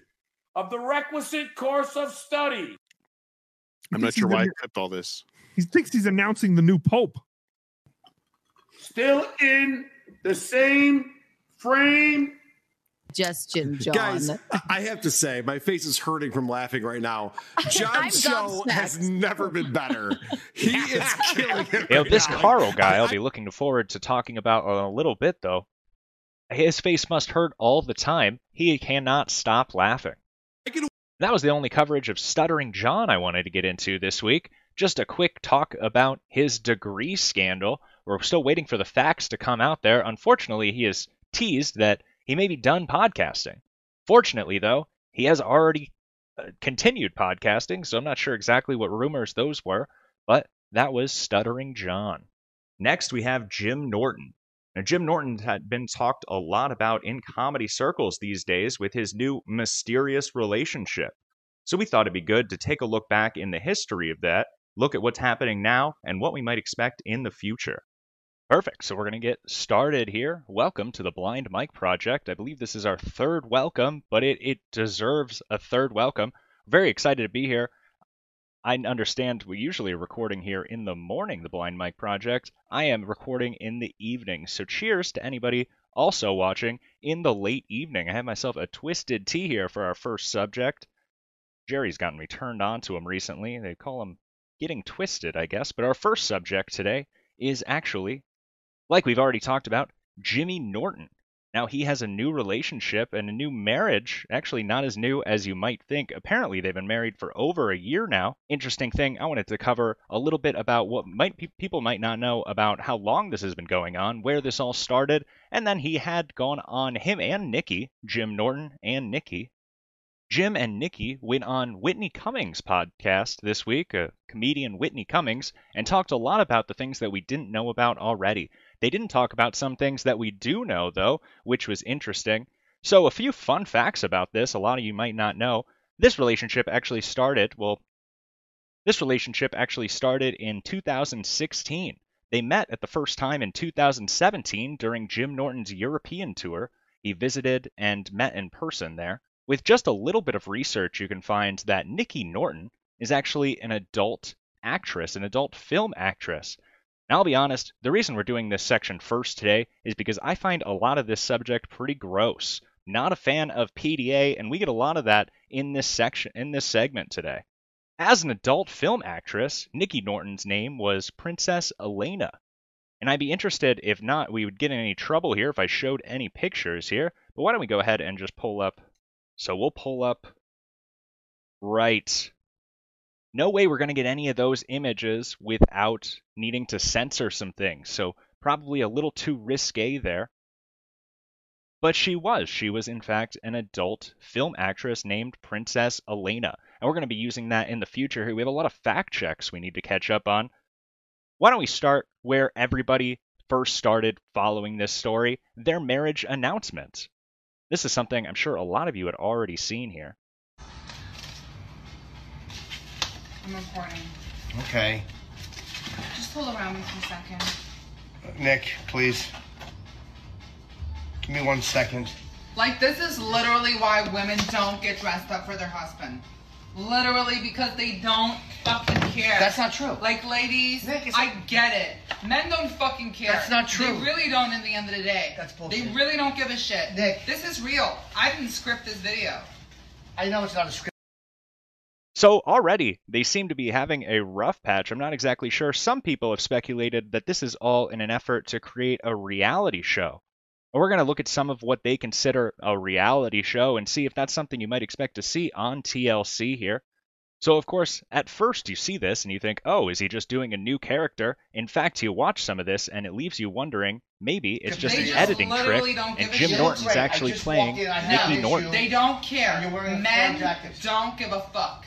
When you see them side by side, though, you very quickly find out they are certainly not the same person. A large size discrepancy there.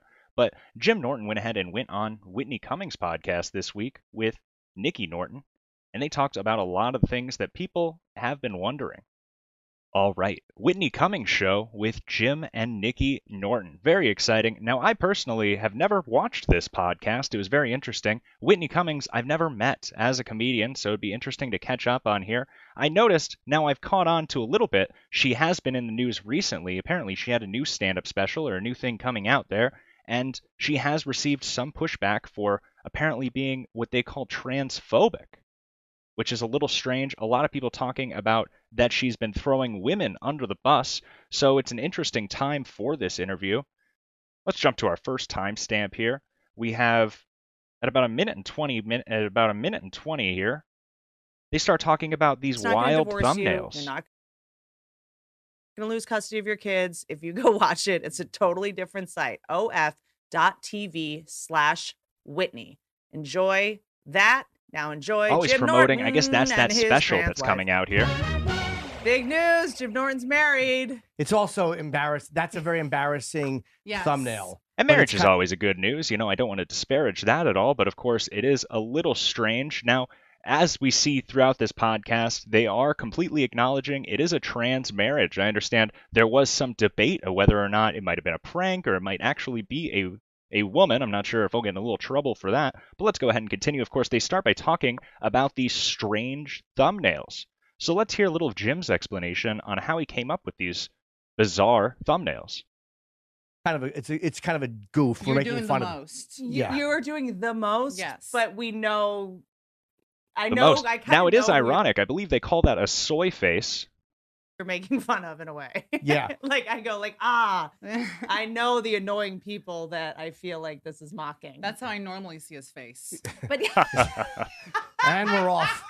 oh my god! If I give birth this episode, I'll be so mad at you. Now I gotta say, you know, it's comments like that that kind of gross me out. We have see a lot of PDA and a lot of blue humor, you might call it, throughout this podcast. But of course, those thumbnails are what's really getting a lot of people talking. So it's great that they acknowledge it right at the beginning here. you.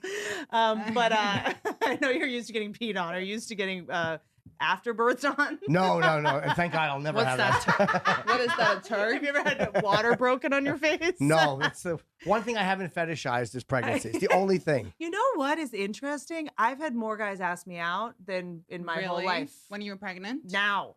Oh, yes. wow. All right, Whitney. Well, we're not up here for you and your pregnancy. Talking with a woman that can't even get pregnant. I'm not sure if that's appropriate. Very untasteful, if you ask me. But I just wanted to touch base quickly on that thumbnail there. Our next timestamp, where is that? We talk a little about their meeting. So now we're going to get to learn about Jim and Nikki meeting together.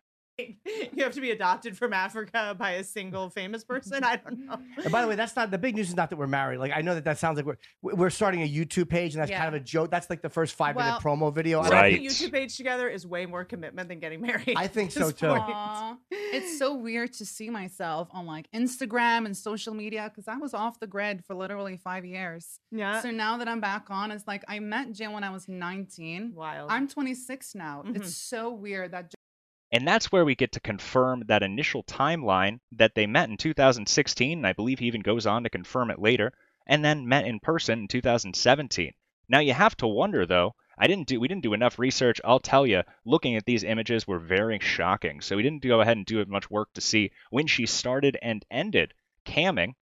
But of course, we might have to fact check some of this later. Off of the social media though, so finally out and giving an appearance now. just now, like three weeks ago, we're public. Mhm. But we've been together for so long. Yeah. And then can I ask you like, to see a comedian in love, it makes me hopeful. It makes me um a lot of things because I always am like, are we unlovable because of all the stuff that we have said? It Mm. like put out there. You know, Right. I'm like, is any man ever gonna want to sign up for that? Google me one time and they'll just never get an erection again. so it's like, you know, did you were you Right. I mean, I'll tell you, this you whole all of- conversation very gross to me. Why don't we go to our next timestamp? Of course, she just confirms that they've been together for that long. Jim Norton gets into it a little more right here.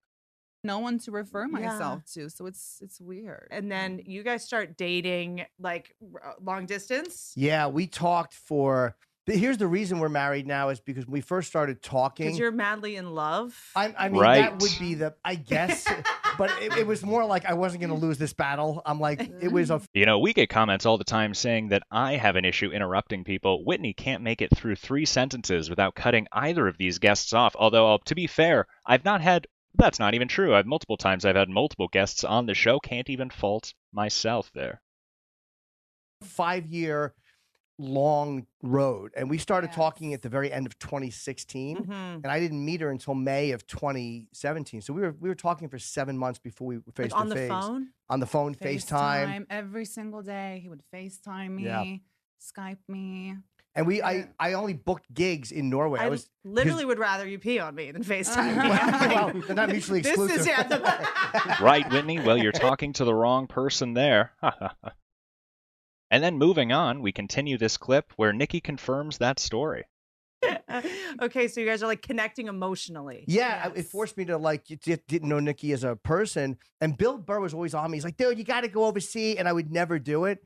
But I'm like, it, I'm gonna book gigs. I'll book. So Bill Burr has known about this, kept his mouth shut the entire time. I wonder if he had anything interesting to say after the fact here. We'd have to go back and look at that Instagram. I didn't see any of his comments. He's still keeping quiet. I wonder how he feels. Oslo. I'll book Antwerp. I'll book. uh Yeah, that's my first Amsterdam. Jim was in Oslo when Oh. he did his European tour. And while he was on it, he was going to Amsterdam like a week after Norway. Yeah. Um, and he was going to fly me out, and I missed my flight. But then the next day, you got me another flight. Yeah, So you hadn't I- fully transitioned by then? Oh yeah. Still missing flights, were we? Needed a couple more hormones. but that's fascinating to me. I think because like I do feel like long distance. All right, Whitney. Well, we're not here to hear about your opinion of the situation. So Nikki confirms that the timeline is correct. Nowhere in this video are we going to hear any talk about the camming, and I think that that's going to be the main question that people are going to be asking themselves there. We do have an odd cut, and you have to wonder if it came up during this part of the conversation. Jump to this odd cut here. Keep an eye on it. Uh, It, it was attached. a bizarre time. It was a crazy time. It was crazy. Life was just difficult. It's cuts I, and a cut. something in So we have to wonder what could they possibly be cutting out there? Is she talking about her cam experience and how many other men might be trying to fly her to different locations at the same time? You'd have to wonder. That would be the interesting part of the story, if you ask me. And lastly, just a couple laying the groundwork on this story. They also confirmed that they've actually been married for over a year. Pay that much taxes. Why would you need to do that? It hasn't translated into our marriage. Don't feel better than other people. Believe me, I would love it. She found Macy's. She's like, I love Macy's. I'm like, every fing husband wants to hear I No love more Macy's. Macy's. No, One thing you also notice about Whitney Cummings' podcast, now we are only 10 minutes in, and that's very common, but for a comedian that talks so much about censorship, censors every little swear word through this entire podcast. More Bergdorf. Macy's, I yeah. love it. It's great. I'm living the life. First, when I came here, I was like, oh, Macy's is beautiful. And then I discovered Saks and Bergdorf, and we share credit. It's Yeah, you just gotta go back on amazing. tour, I Jen. love I being married. We I got, know. We got to get this YouTube channel up and running. I, I gave her a credit card. Like, I, I can't Oh. believe my life is here. I'm a married man. Sometimes I'll say those words. I'm married. Mhm. Married. And it just, it doesn't feel like. For how it- long? It's not real. It doesn't feel real that I've been married for well over a year. Right. Jim is really the sweetest person ever. This is correct. We this is we all do know this, but I'm curious, like what ch- Well over a year. So, a fascinating fact this whole podcast is riddled with fascinating facts. They're not necessarily the ones that I think you were all hoping for, though. Right before we skip way ahead, now a lot of this conversation is a lot about the trans conversation. And of course, that's not our focus today, but we have a quick fact check that we need to call Nikki Norton on here. Fact checking Nikki Norton. kind of even more because Yeah. it's kind of just like punk rock. I love it. I mean, I, I can't believe I'm saying that and actually meaning it, but I really love being married. Like, I don't want anything else. This I is love it. not having a job and being a housewife too. yeah, we look at it for different. No, but I have to say I've never had a job, and no, literally, I've never had a job. I'm not trying to make myself this person of weird. Well, I just want to give a quick fact check here, and then we'll let Nikki Norton finish. Not to cut her off, but certainly a lot of people would consider camming a job. spectacle, but I've never had a job, and I love living with Jim. No, He's a very manic person. So whenever he gets home from radio, I love waking up early now. Yeah, yeah. Which I never did before, but he Right. has a schedule now. So when he wakes up and go to work, the first thing I do, wake up, have the apartment to myself. Coffee, you know, just Living the dream. So it's great to hear. You know, I've mentioned this a lot about this camming thing. I do want to get this out here. I'm not, of course, disparaging any cam. I'm not sure if Blind Mike would appreciate me getting too deep into that conversation, but I assure you, I am not anti camming. cookies and all that, and it doesn't affect her at I all. I have never complained about how Jim looks. She doesn't, I've no. never told him, look, you have to change. You gotta No. go to the gym. I Mm. never tell him that. Never. She But- wants. She's like, oh, you look he cute. tells me to change all the time. Oh, let's Yeah, go. be healthy, eat a little better. Yeah, I want her to be healthy. Not. I don't say lose weight, but, But, I'm like I'm good for your not heart. unhealthy. If I have a cookie, I'm not healthy. Well, that's just love. I think when you love someone, I think for like people like us, like you know, we didn't. I didn't receive love in a healthy way. Yeah. I didn't have parents that you know right, showed and me how more to take care of about Whitney here. I guess sometimes- this isn't exactly the clip. I'm not sure what we were trying to pull. It was to prove that she was, in fact, a woman. Maybe just comparing it to something Whitney says there, but not a clip. More of just Whitney going on about herself there. This podcast is riddled with that. Our next clip here, we have to talk about them addressing the trolls. Now, I have a note here, thank you, Jerry, that this is a bit of a longer clip. So why don't we take a quick listen here? Addressing the trolls. Now, necklaces and seasonal jackets for your most stylish friends and family. One thing I noticed here about these advertisements, it's very strange. I'm not sure why Whitney Cummings decides to take a shower and completely get in a new outfit before doing any of these. So she's in odd lighting and pale and wet. It's very strange the way they do these ads. I wonder if it's good for their numbers at all. You'd have to. There must be a reason for it. Ooh, what a face. Etsy does. Getting to the end of this ad. Now that's what a lot of these shows do. They put the ads right before a big moment in the show. This is a bit of a longer clip here. Addressing the trolls. think that we're this weird couple because of the situation, but honestly, I feel like we're so normal, like anyone else. We're out with friends. You're one of the healthiest couples I've ever I've ever witnessed. Yeah, we're out with friends. We go to dinners. Like we do everything that normal people do. It's why we like because people like when when you're in a marriage like ours, pe- which again is A very much similar to most like people's ours. marriages. Now, I of course wouldn't put it on the same boat, but maybe he was just talking to Bill Burr because they both have a marriage that caught everybody by surprise. So I guess now that I rethink it here, it makes sense that he was sharing this information with Billy Burr. But people are going to assume they know things about it, and that's why we want to Right. put stuff out, whether it's YouTube or on Instagram. On It's like Instagram. if you're going to judge us, watch us, Mhm. and then come to your own determination based on what you see us doing. I like these two, or I hate these two, Mm. as opposed to just, oh, this is what this marriage is, or this is what it's based on. Do you know what I mean? Yeah, Like, totally. You want to have your own record of it, so other people aren't telling your story Well, Jim, we're watching. and and Yep. saying what your life is and what it's about. Do you feel like you have to change a little bit some of the stuff? Like, are you ever like, you know what? Let's keep this part private. Like, I guess I'm like in a situation where I'm a little bit like moving forward in my life. Are there certain? Am I? Am I gonna be able to? Is anyone gonna want to date me if I air all my dirty laundry? What is this Right. podcast I keep- called? Please like- help me. I'm Whitney, and I need an I need a hand. I'm not sure. No, this is. I think it's just called the Whitney Cummings pod. Well, I guess that makes sense though. If you name it just the Whitney Cummings podcast, going to be a lot of Whitney Cummings talk. She loves the stuff about our relationship on stage. She's seen it, and again, she's unbreakable. Like she laughs at it, and I know I her. love it. She she actually Uh-oh. likes it because it's stuff. It's I love it. She. If you ever go back to being a guy, let me know. Yeah. Maybe me and you next. yeah, let me know. Nikki Cummings. she doesn't mind me talking about our private stuff. There's certain things I wouldn't talk about, like that you wouldn't in any relationship. Mhm. But it feels so good to be talking about it because I'm I'm very open about my life. So when I Right. wasn't talking about our relationship, it was torture. I, fucking remember. hated I it. remember that when he was. Certainly, and that's Jim Norton on addressing the trolls there. I'm sure a lot of people have questioned, a lot of people are leaving strange comments, so good on him to address it in such a face down way. Of course, like I said, this is followed by a lot of trans talk. But before that, we have the most viral clip of this episode, actually. That's perfect. This was going around on many social medias. Jim Norton, are you gay? I forgot. No. I cried. But by the way, I knew. Like I knew every Yes. comedian. Of knew. course you you know knew, what I Whitney. mean? But It your was- sister, What like, don't you just know? forgot. Like it wasn't. She's such a weird. Yeah, I mean, I just You're a forgot. weird guy sometimes. I know. When I told my parents about Nikki, we had dinner, and I told them like I met this girl, and I told them she's transgender, and then my you know, my mother wants to know like, are you gay? Like she again, it was she- she didn't care. But that really is the big question, though. Like, um, are you gay? Um, no. No. Um, I mean, I'm not straight. But you're definitely not straight. I mean, I don't. When your dick is out, I don't go boo. well, you do, but no voice comes out. and that's about as much as I can take.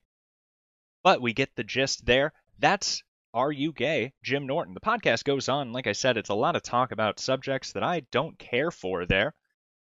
3130, Nikki Trans Talk, an interesting story. Whitney has had some controversy being called a woman hater online. That's an interesting timestamp. Why don't we take a quick look? now that has to be like the defining Yeah. factor of your identity. I'm watching these pronouns and stuff, she, her, like, fine, you know, I think it's bringing the message across, but it's like, if I say that, I just feel like, what, like, why would I? I just think the whole pronoun thing is crazy. Like, I went to an LGBT convention in Canada actually, because I had no friends, so I wanted to make friends, other trans people, mm-hmm. and it was the craziest thing. Like, they're all wearing latex pants. Yeah. Pink beard. I Oh. just couldn't relate. Yeah. I'm like, this is not who this this is on another level than Right. Well, very strange. Not sure what to say to that. You know, you'd think I've never been to a trans convention. I guess that's all I have to say on that subject. But that's a little of Jim and Nikki. We have another fact check here that we need to jump into. A quick David Collins fact check. get a boob job. But Yeah. you know. yeah, they say that sometimes. Uh, yeah. Like I don't do jobs. I was very clear. I do no jobs. Zero kinds None. of jobs. Never Look at had a job. I love Again, certainly had a job. I'll tell you. Now, if I switched, if I went to a different website here and clocked in, I would consider it having a job. That's my favorite thing. It's your favorite Whitney because it's a lie. Do we have any other timestamps here? A lot of Whitney, right? A lot of Whitney. She told a story about a 14 year old's birthday party, blah, blah, blah. Here we go. So now we're coming to the end of the podcast. We've skipped through a lot, but like I said, we're only going to be covering the important things that are related to Jim and Nikki there. Now, this is the first podcast that Jim and Nikki have gone on since announcing the whole situation. Let's take a little listen to what Jim thinks about it. Those Just do the teeny- Ozempic. Yeah, she's always got. To lose weight. God, I can't. I can't with This has been our first interview too. This is really fun. Oh my god, The y'all are the first best. I could talk to you forever. Love it. Yeah, it's uh, So much So fun. happy we're I Yeah. was you. ju- it's just like I don't know. It's really heartwarming. It's giving me so much um faith. It's like you know um I'm gonna out you guys for a second for being the cutest. When I having a baby shower was really hard for me because it's weird to get attention around something that's not Mhm. being a performer. Like when you guys get married, it's gonna feel weird. Yeah. Because Yeah. you're kind of like like why is everyone so happy for me? I haven't made you know I haven't like All right, Whitney. And Whitney goes on and on and on. It is a lot of Whitney, but I definitely encourage anybody to check that out. Those are the main hits of that clip then. So it brings us to our next Jim Norton Burned subject. So of course they've yeah. talked a guys came to lot the baby sh- about Of course they've talked a lot about that new YouTube channel that they're going to be starting here. Why don't we take a little listen? Now I understand a lot of people have already played some of the earlier ones on their show. Here's the channel for their new YouTube. Now, the first thing I noticed here is when you go to their channel, you wonder, oh, the most recent video is only, or the longest video, the first video that they put out there was only two weeks ago. But you will notice very quickly this channel was actually created in August. So there has been some prep and some planning here. You wonder maybe they were talking to a studio or something before they decided to go full YouTube. We're going to be taking a quick listen. Uh oh. Watch out for that lap, dog. We're going to be taking a quick, we're going to look at that song too. Very strange, the projects that we're working on. But they did this vlog for their LA podcast trip that included oh, being over on Whitney Cummings' Whitney podcast. tomorrow. No, stop. Whitney tomorrow. So it starts with a cliche coming up sequence, a lot like a TLC show that you might expect to see with something like this. Now, what can you expect when you go to this channel, Jim and Nikki, to watch one of their episodes? I think this sums up pretty quickly what you can expect. Just come here. Stop yelling and come here. Wait, what's going on? Are you kidding? No way. Oh my god. Do you like that little area? What the fuck? They upgraded us to this amazing room. Oh my god. This The LA podcast trip. This is literally. Oh my god. But look, if we don't, if I feel fat, I can just close this. Wow. This is wow. This is the nicest hotel I've ever. I, how strange is Guess this? what I'm gonna do? And what audience could they be trying to garner? Now, I understand Jim Norton did so many years of radio. I don't think that his radio audience is what this is going to be targeted at.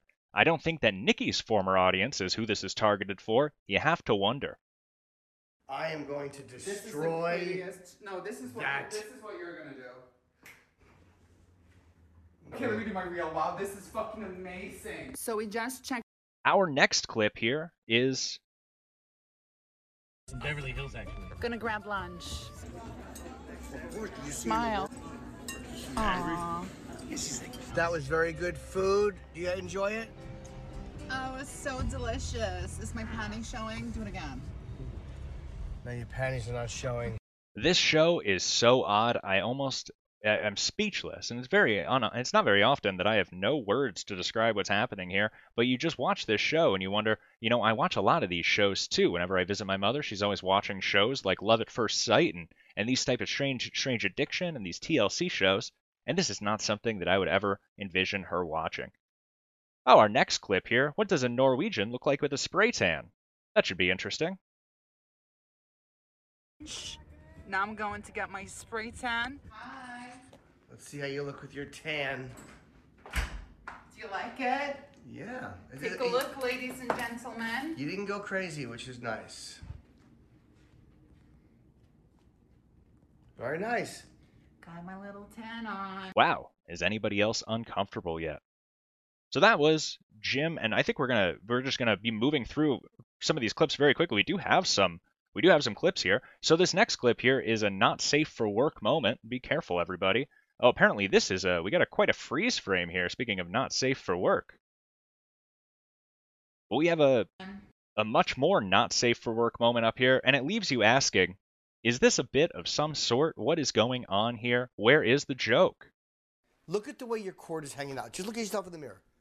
This is because you don't give a shit, and I wasn't going to tell you.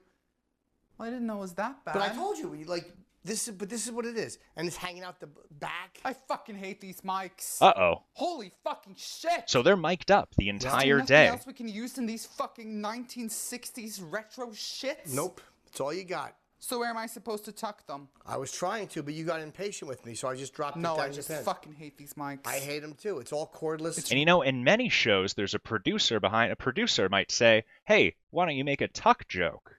Are they coordinating this beforehand? It's very strange. And you notice we're only five minutes into this 15 minutes. We're not going to go through this whole episode here, but it is very strange. So the fight continues. ruining everything for me. Well, I hate them. They suck the fun out of it. they Cordless suck don't. the well, fun out of it. yeah, I get it. Cordless don't sound as good. So though. here's the balcony, you guys. That I'm was fun, so quick. excited. Yeah, I'm so We're not editing that out, by the way. so. Just so you know, we're not editing out your little meltdown, and then you're gonna come back and go, Can you "Oh my just film God, me?" you got." Oh, sorry, I didn't mean to be a part of it. So here's the balcony, you guys, with a beautiful Los Angeles. Open the door. And you might think that that was going to be labeled as the most uncomfortable moment of the show. We actually have our next clip, we actually have labeled as the most uncomfortable moment of the show. Oh, I'm sorry. Did you want me to continue and continue to play? What's Let's check out the balcony. You can you back up a little? I don't like it that close to my face. Of course, let's have a little argument first, and now we're checking out the balcony. Good, good. Los There you go. With a beautiful You know, sometimes Angeles big hands and can be a fault. We're Why don't by you show the, them here? So downtown We're right LA. by the roof. Show you're them- touching my mic. Oh, sorry. You always touch my mic. What? Boy, and like I said, you thought that was uncomfortable? This next clip we have labeled here the most uncomfortable minutes of this show. Why don't we take a quick look? R2D2. That's apple fuzz. This has to make it John did not finish his food. Wasteful. Getting my hair done, and I'm going to be doing Whitney Cummings. Getting my fucking hair done. And now Jim is coming to drop me off money. Everyone. What gets me about this show is the stark change from serious to argumentative to romantic Now we're gonna go to ten. to comedy flavors. lunch. Nikki is gonna get her hair done, and uh, she wanted us to go to lunch. Look, R2D2. That's apple fuzz. This has to make it John did not finish his. Very uncomfortable. And then we're back into some beauty products here. The changes of tone are very strange, but we're all looking forward to whatever he's got coming up there. Oh, we have one more fact check, it looks like. Why don't we check this last fact check? Do we even continue? We have one more thing here. I I look like a fucking fruit. No. You are. Be- look, Uh-oh. This is. I guarantee it's all over the fucking towel. Yeah, of course. The first, by the way, the first YouTube video a we did. little. Do you know how many men would love to have my lipstick on their mouth? One, and other when you marry places. The uh. the Again, user- you know, and this is this is our fact check here, because of course, now we've done the research. I can't show too many clips. I think we tried to show one. We're gonna have to end up censoring that. It's a big issue. Certainly, many men are enthralled by this Nikki Norton, or as some might say, Princess Elena. Anyway, not to harp on the fact, but uh, it's strange that they just continue to say such clearly false falsifiable se- sentences there. Lastly, we just want to check out their newest project. Apparently, they're not only doing their YouTube here, they're also putting out music. Now, all of you out there that listen to David Collins' 30 minute half hour show understand I'm a big fan of song parodies. I think that a song parody is a great way to deliver the news or deliver any any topical piece of comedy in a much more palatable form. Why don't we take a little listen to Nikki Norton's song parody? I want a little dog, a sweet little dog. And that's about as much of that as I can personally take. Now, you see, it is a two minute song. I'm not sure. It looks like that my face might be covering it up here. But if you could see, you would see it is a two minute song. We're not going to be playing that whole thing. Fun Feliz Navidad song parody there. So, Nikki and Jim, we're certainly looking forward to whatever projects that you have in the future. Sorry that Whitney Cummings was trampling over everything that you guys went on the show to say. We're curious to know what might have been cut from the show. If anybody knows what might have been cut from the show, email me dc30minute half hour at jim dc30minute half hour at gmail.com. We'll be looking forward to reading some of those. And that was our coverage of Jim and Nikki Norton. and we also got to learn about Chad Zumock this week, somebody that I didn't expect to like so much. Out of all the characters that all of this universe follows, Chad Zumock's the only one doing content giving any pushback, and we really enjoyed some of that. Actually had the opportunity to talk with a comedian that had opened for Chad Zumock years ago, and that was interesting. And we also have some clips from him covering Content House this week. Chad Zumock, a stand-up comedian in New York or the New York area. I'm actually not too too sure where he hails from. We're going to be talking a little bit about his podcast. I get to learn about him. One thing that struck me, and we're also going to be talking to, I'm actually associated with a comedian that years ago had opened for Chad Zumock. So we're going to get him on the show and talk a little about that and hear about him opening for Chad Zumock, see if there's an interesting story there. But Chad actually struck me as one of the more interesting characters out of everybody that we're talking about today. Many of these characters are ridiculed online by a handful of shows. Chad Zumock, however, is one of the only ones there that decides, hey, I'm going to do a show of a similar format and give some pushback to these haters. So that was an interesting dynamic to run into. Now, we wanted to do a little research on this guy, and we found the best way was just to sign up for his Patreon. And it had me a little nervous. This seems like it must have been written years and years ago, so I hope the guy is doing all right. Of course, he calls himself a mud shark, which is interesting. It'd be a great radio name. I wonder if he has any history. That's probably why I'm finding myself a little fond of him. I'd imagine he sounds so much like a former broadcaster. I wonder if he has any history in radio there.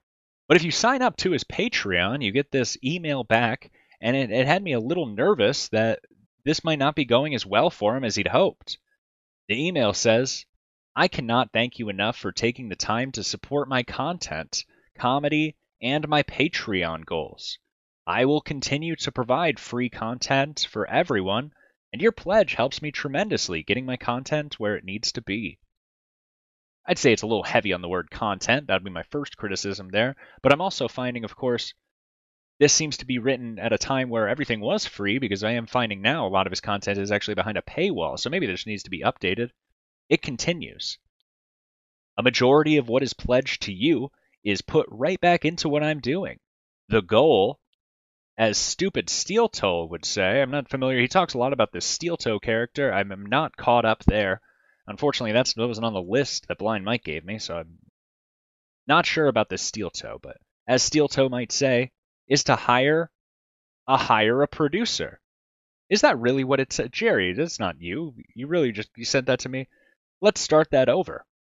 The goal, as stupid Steel Toe would say, is to hire a hire a producer, add more programming, build a studio in the back room, and getting it to a point of a like-minded community.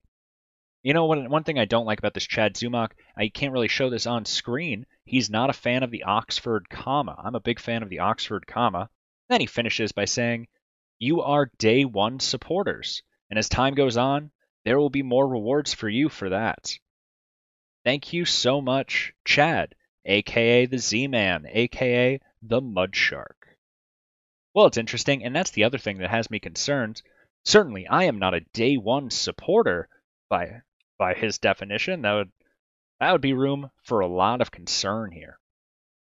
Like I said, Chad Zumock does a show where he watches other people that make fun of him and other people in that community. He watches their live stream live, which I actually thought was a very interesting format. I'm not sure if I've seen a lot of that where you do a live show and then you're looking for other live shows to base your content. So we're going to take a quick look here at reviewing the content house. So I guess there's a house of people that like to gather and then they do their podcasts all in the same house together. It's another interesting thing. We're learning so much about how this industry flows. But let's jump straight into the Content House review. Another, this Chad Zumock, another person that loves his production value. What an intro this guy's got. We can get rid of your little picture here, Chad. We'll come back to you soon. So we want to hear a little of his intro at the beginning here, and then I think he does a roll call, which we wanted to hear. That's another fun thing that you could do at the beginning of a live show, I suppose.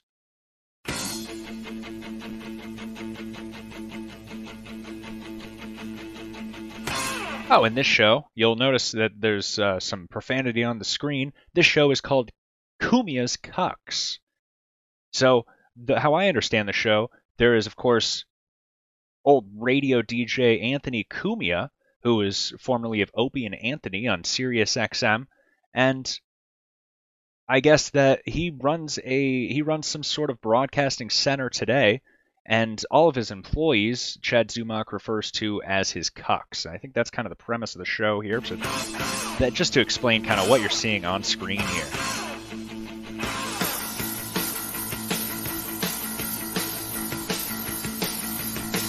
And there's that Carl fella. We're going to be talking a little about him later, I think.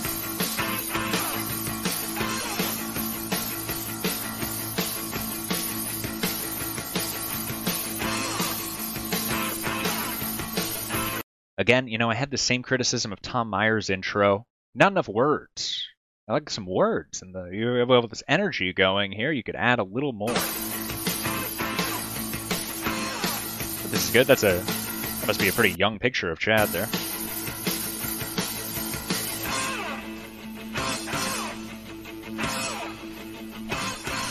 And now what I'm noticing about this intro is actually looping the same image and it's the same music. So we'll just skip ahead. It's actually I, thought I was more impressed with this. I guess I'm actually maybe I was a little uh, illusioned. No, I'm disillusioned. Ow. Welcome, Colt C, Spencer K. Starts at 5:45. We do a roll call. in here. That's a lot of fun. I like a good roll call. I, I'm not sure if I'm too I-90, familiar with greatest that. comedian. We got Merck Sace. He's new. Sean Daly, Spencer K. McCalla. Je- Jessica Flatcat. You know, and say what you will about this, it's a very strange format, this roll call, but this is what people are watching these days, so you can't really give them too much, eh, too much, whatever the word is. We want to jump straight into seven minutes here because he said something I actually agreed with, I believe. Lawyer. At first, I didn't like him, but now I think he's he's fucking great because he was trolling John, and it's Stuttering John. First, I was like, who the fuck is this guy?" And then he's trolling John, and I'm just laughing my ass off. I'm like this guy's hilarious. I didn't realize what he was doing. Hey, speaking of uh Patreon, like we were talking about it, go sign up to the Patreon, patreon.com black slash He wasn't even talking about the Patreon. It's very funny. black black slash African American slash Zumock. Uh, I want to thank some hundred dollar sponsors. You too could be a hundred dollar sponsor, everybody. Oh, Got could we? You want to promote, plug? You're running for office. You Wouldn't that be interesting? Would you take note of that, Jerry? Maybe we could get a sponsorship on Chad Zumock's show. office in Colorado, but you can't. Sign up to my sponsors. You could be one. Hundred dollars. Ken Mosca, the great Ken Mosca, the great David Chandler, Jared Thompson, Stu John, Twinkle Ho ninety nine, Randy P, Jack, Well, Anthony Craig T, and Big Papa still holding strong the month of December. Well, if those are the promotions, I'm not sure. I'm not sure. I don't remember any of those names. Our name mixed in that list wouldn't be helpful at all. Thank you for uh, your sponsorship. Oh, and SilkCityHotSauce.com, everybody. What are we What we doing want? with the Silk City? A hundred dollars. We would. He has not gotten to where I agree with this, Jerry. You really messed up these timestamps, I believe. Oh, this is the Christmas special. We've completely botched the timestamps. It appears. Well, that's no problem. We got a little piece of that. That's Chad Zumock's. Let's see. Do we have any other timestamps for this piece? All right. Well, this is falling apart. That's fine. Well, Chad Zumock also had, and we're going to be talking with uh, that comedian here pretty soon anyway. We're just really waiting for that phone call, but we had something else that we could kind of jump into here. This was Chad Zumock also did a Christmas special. Wait, just based on these timestamps, I'm liking Chad Zumock even less. So he did do a Christmas special here, and we have some fun clips from that. It begins around 5:45. Lots of references in this one to people that I don't know, but let's take a little listen to this opening. Now it's the holiday season. Your faces in here. What's going on? It's the Z Man What's going on, shark. Z-Man? The shark. coming live and direct from Tampa, Florida. Beautiful Tampa, Florida. Oh, the weather. Ah, gorgeous. You notice how Fatty Patty's always using his hands like steel toe? Flipper hands. How are you, everybody? Hit the like button. Thank you so much for coming to the show today. Uh, this might be the last Cumia's Cucks ever. I'm just kidding. It'll never stop. They drew first blood, not me.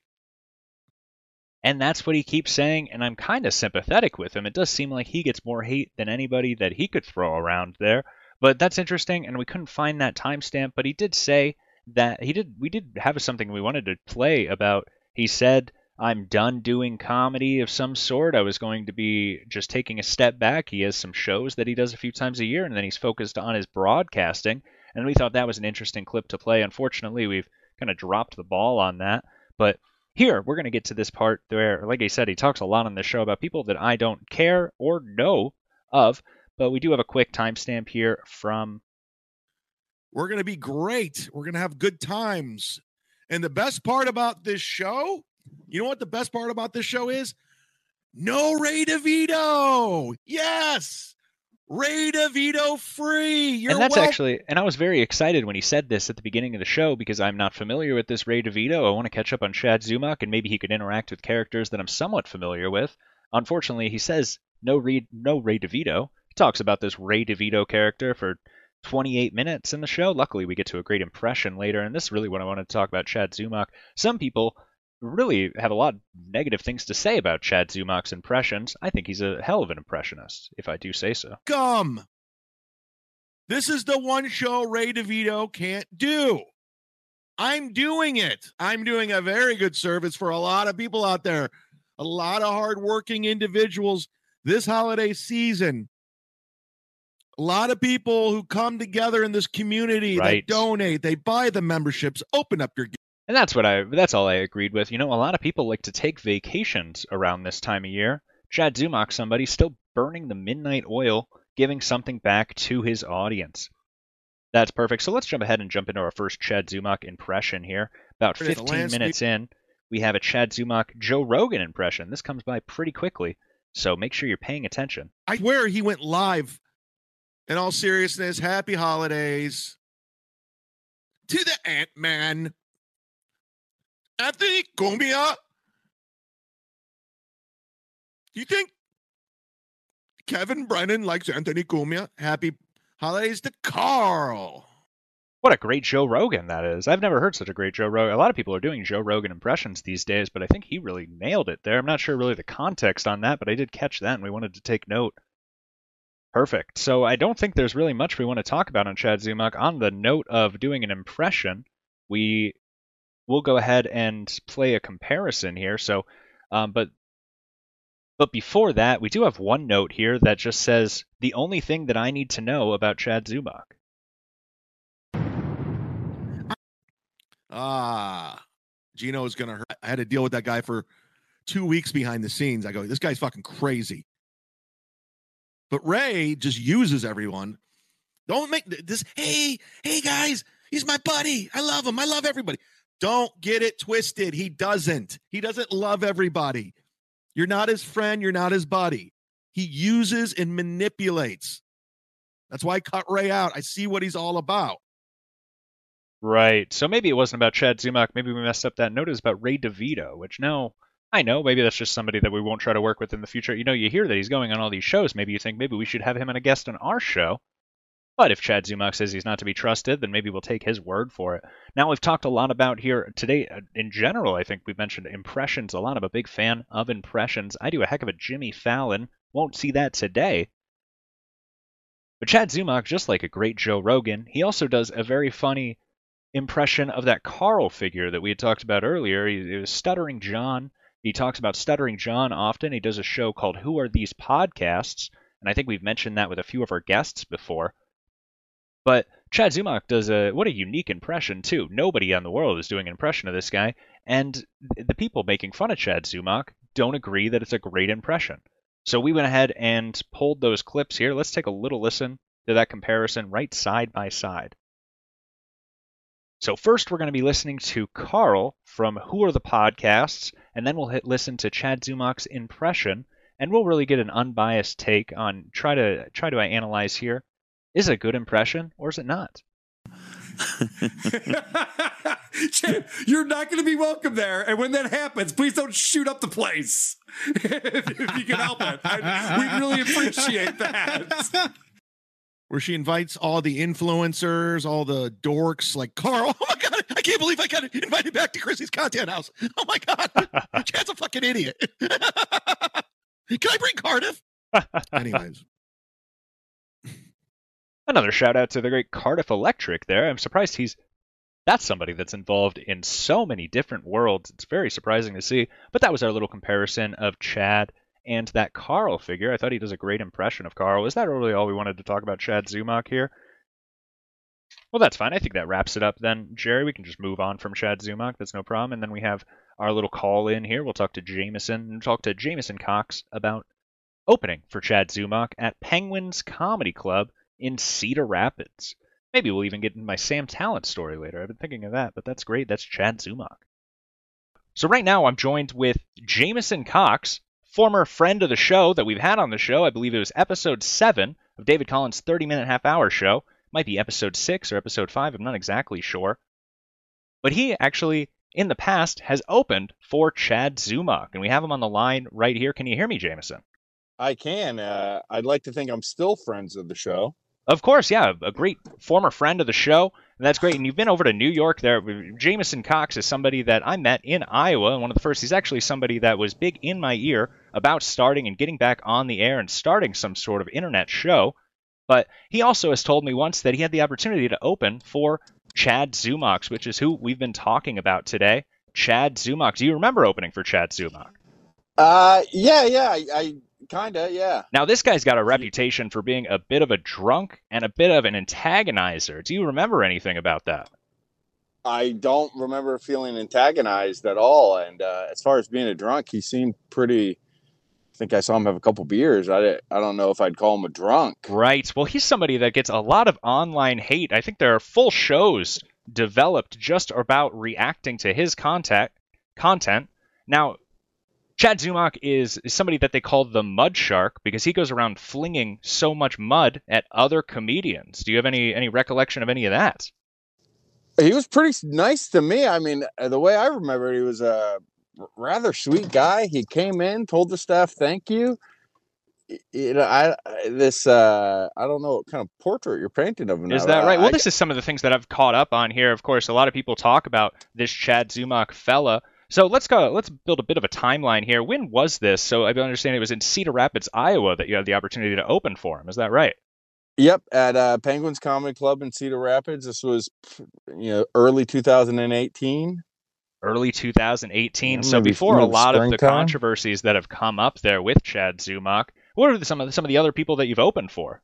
Oh, I've opened for Andy Kindler, Chris Redd, Sam Tallent. Sam Tallent. I actually think we might talk a little bit about that Sam Tallent story. Of course, I was there kind of in the background, but I remember so many people leaving. I have a bit of a Sam Tallent story that maybe I'll be telling on the show today. But of course, we're talking about Chad Zumock.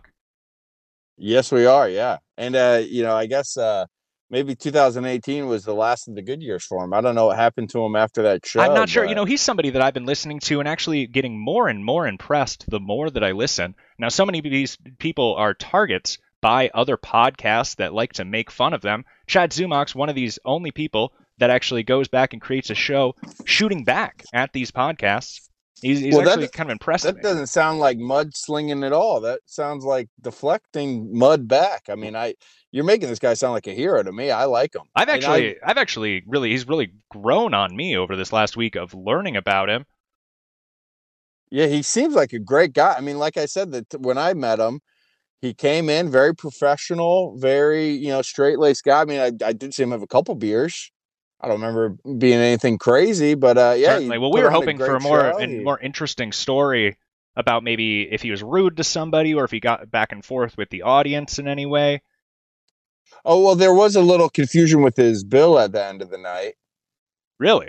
Yeah, he uh he went to go pay the tab, and they said, you know, you're a comic, your your drinks are free, and he he, he was very shocked by that. And uh, Is know, that right? tipped- I, he strikes me as somebody that would kind of expect pretty things to be free.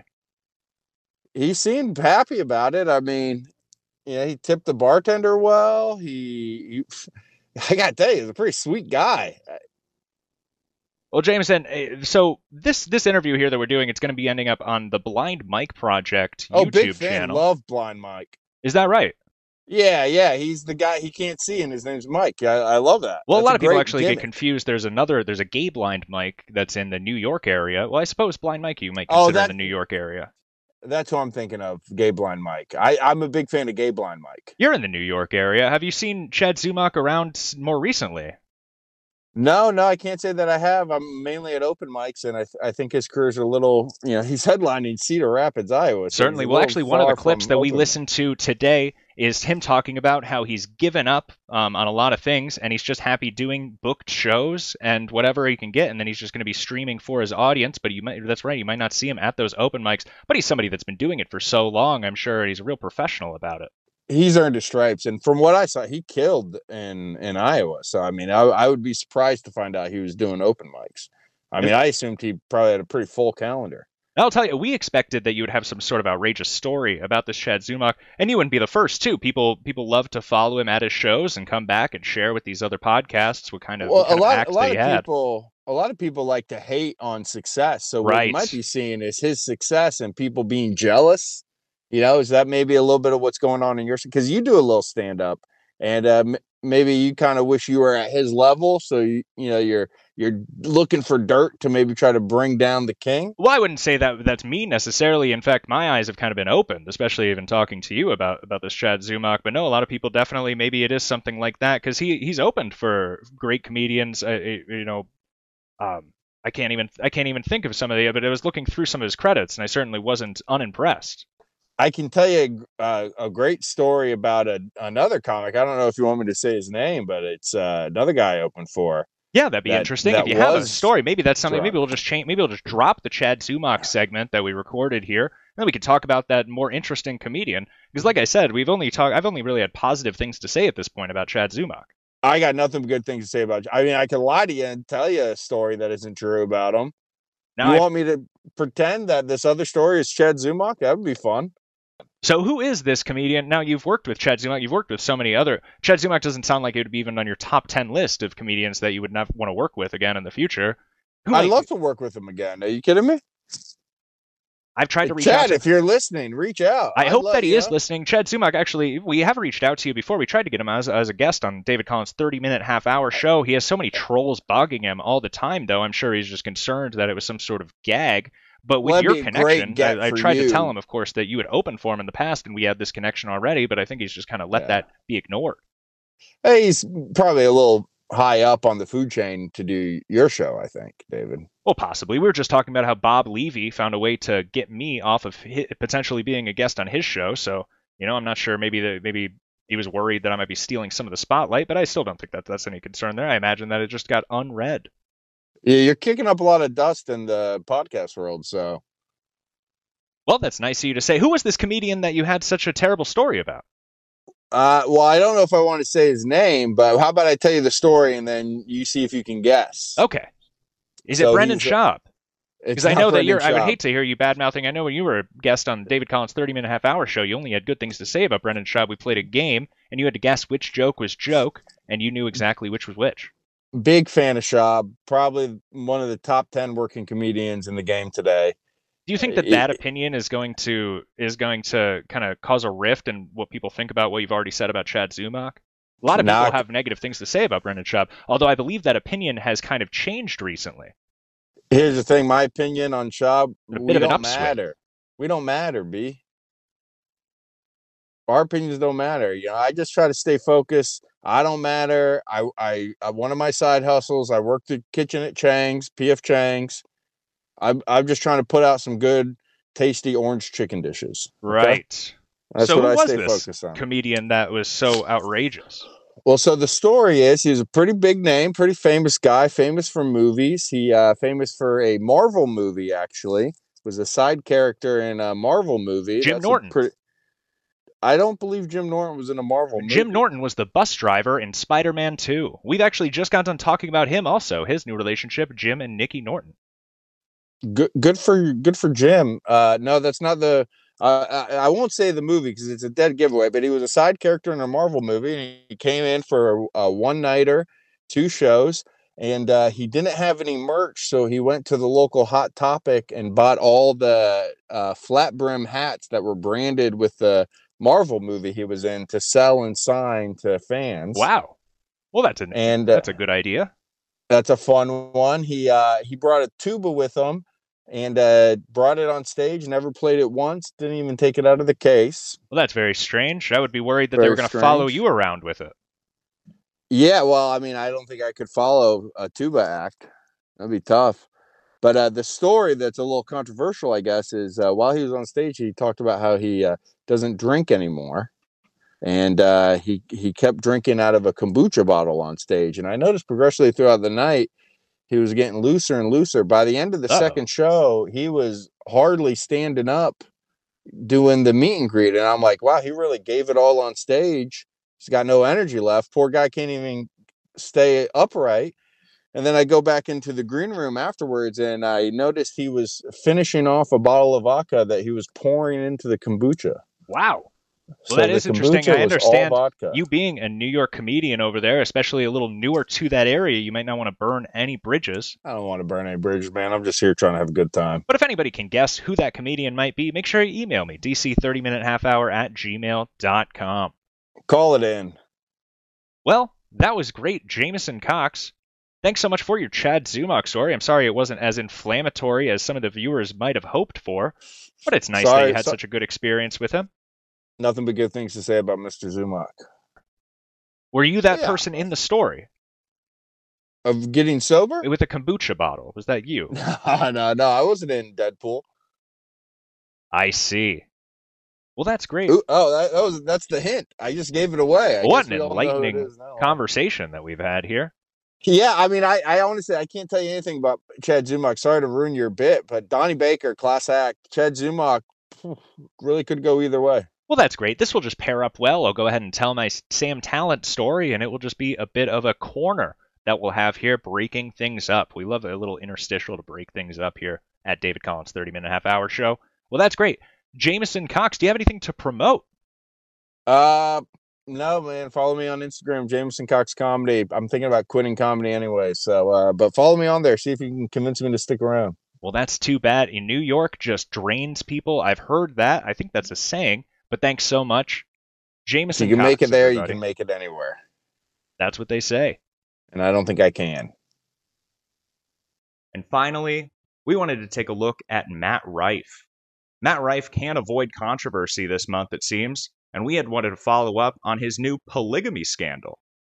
Perfect. That's great. And only one last subject to cover today. One thing they don't warn you this is a very exhausting thing to be going through, but I'm glad that we have only one left. This is a fun show, though. Thanks again, Blind Mike, for having me guest host today. Very strange. We're going to be talking a little about this Matt Rife again. Can't stop talking about this Matt Rife and his constant controversies. That was actually on the Blind Mike project a few weeks ago. We talked about when his special came out and some of the backlash that he got from that. Now, I'm a big fan of Matt. I've been keeping up with him at least. I'm a, I'm a you could say you could say I'm a I'm a above average fan. But I must watch almost every podcast that he appears on. And months ago, I had caught him on this canceled podcast. And there was one moment in particular that kind of stood out to me. Now, Jerry and I have been taking bets. As much as I love this Matt Rife's comedy, I have been a little suspicious, especially since seeing this. I thought rape allegations or something was coming out. Of course, the big story this week is a polygamy scandal that he was apparently at some points he was dating, you know, 10 or 15 women at one point, and now they're all in a group chat out to get him. So that's kind of what we're following, and we're going to see what the outcome of that really is. Bit of a womanizer, it turns out. Who would have guessed? Like I said, I've been watching this kind of coming down the pike, or not sure exactly what to expect, but this was the first sign, to me at least, that something was a little up here. So the whole time in this show that he's appearing on, he was on the canceled podcast six months ago now. And you can imagine the views this is getting today.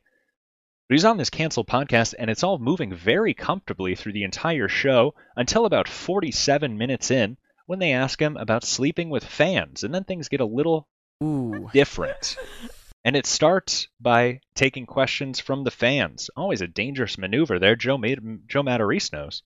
Oh yeah, absolutely. I was trying to go through the fucking fan questions, and it's Go for so it. no Sorry. that that was like literally That was one of that was them? one of them. That's hilarious. And no, but it's ninety percent things that I'm physically just not inclined to ask you. You know what I mean? You can ask and I can pass. Like, no, you would pass for sure. Now, we're watching this and we're focusing on this podcast in particular, and we're going to get into this question, but we're going to pause on these two women here because these two women are getting credit for actually canceling Matt Rife here and kind of bringing this all to light. Now, this is woman on the left is named Brooke Schoenfield, I think, Schoenfield, something like that. And she is a YouTuber and a model of some sort, I believe. And this woman on the right, I don't really remember. I'm kind of familiar. There were there was some stories uh, ten years ago or something. She said an N word or something like that, I'm not really sure. But she's also a YouTuber, and they have this podcast, the Canceled Podcast. Yeah, you'd pass. Um, Fire- fire but a lot of people want to know if you've ever fucked a fan. Yeah. Would you Um, ever? Gets fuck a little fan? Have you ever uncomfortable. a It's the fan? first time in this whole show that Don't he's gotten so. any uncomfortable. I mean, it's. I don't know. I don't. You're in don't Atlanta, like- Georgia. You've been there for three nights. He's you're thinking he's fucked. been shooting at the hip. He's been operating all on instinct, and now his instinct is saying maybe I should pull back a little bit and think about my answer. First of all, that So would never happen. Okay, if, not look, if, they, if, they, if they'll drive me out of Atlanta, I'll fuck whoever. Absolutely, anybody. Yeah. Mm, uh, I don't. I don't. I don't. It's, Really? That's a weird question because I don't really consider people like fans. Like just because you come Oh, to a don't show get doesn't all mean fucking you're like weird and humble on this. Answer no, because like you're still a fucking person. You know what I mean? I don't. Right. Unless you're coming up to me and you're like, oh my god, oh my Yeah. god, like that. To, that's like fan energy, Energy. You know what I mean? But, like, so, an no. Doesn't know what a fan is. It's a very suspicious answer. It certainly lets you know that something's going on here. So that was the first key to to me at least that something might have been going up. Who would have guessed it would have turned in what it turned into here? Let's jump to our next clip.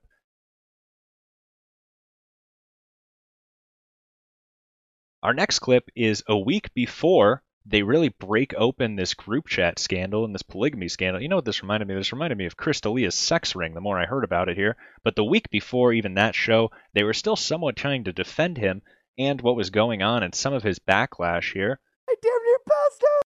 Even while trying to defend him, though, they couldn't make the same criticism. They couldn't help but make the same criticism that I and many other people have made that this is not somebody that's able to successfully avoid the trolls. Let's take a little listen to this clip where they talk about his hypocrisy.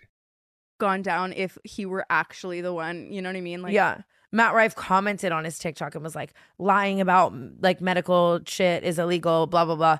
And all the comments back to Matt Rife were like, so now who can take a joke? One thing about Matt Rife is he is going to fight with somebody in a comment section. Right. And I get it.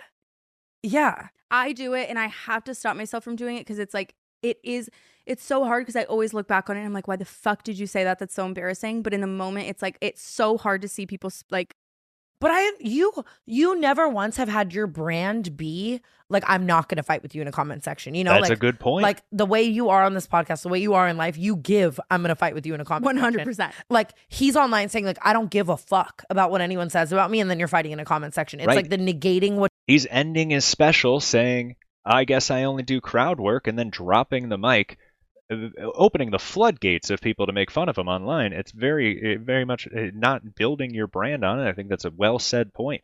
What you directly want your brand to be, I think is what's hurting. it is kind of hard to yeah have this whole thing about like you know it's all a joke, it's all a joke. Yeah.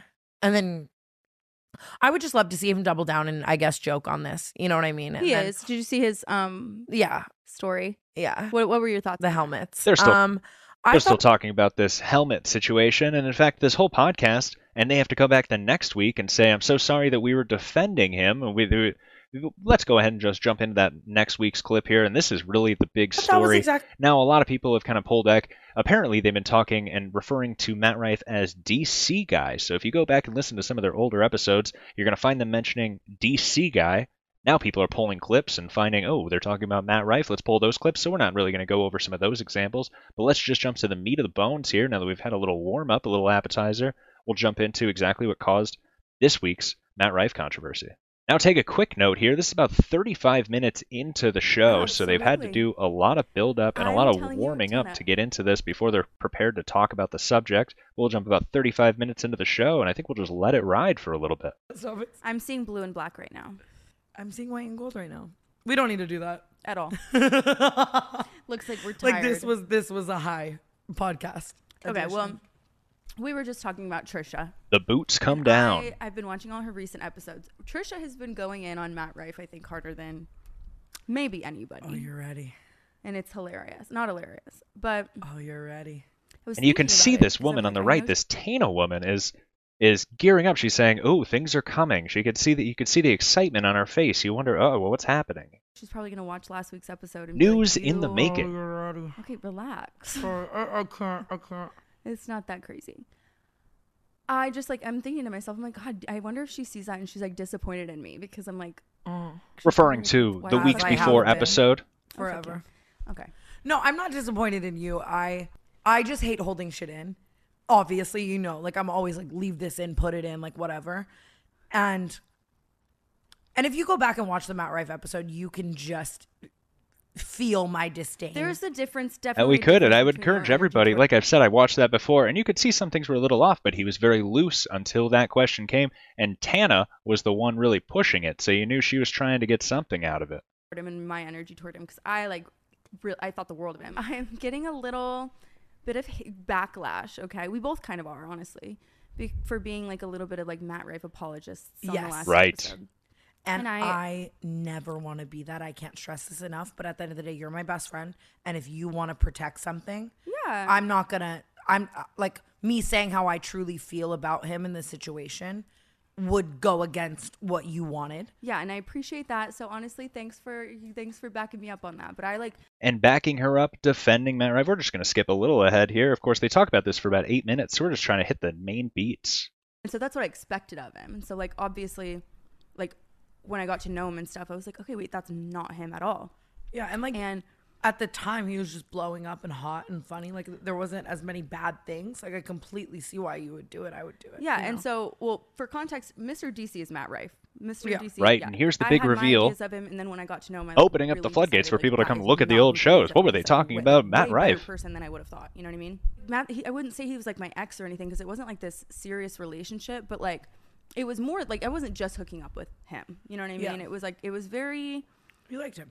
Yeah, I really liked him, and his like even more like more so from his end, he was the one who was initiating the conversations that were like Yeah. It's very sad, you know, and that's the same things you were hearing about these Chris D'Elia stories. And then a lot of comparisons there. We'll jump a little further ahead. remember you had come with me to his show at the Laugh Factory and like mm-hmm.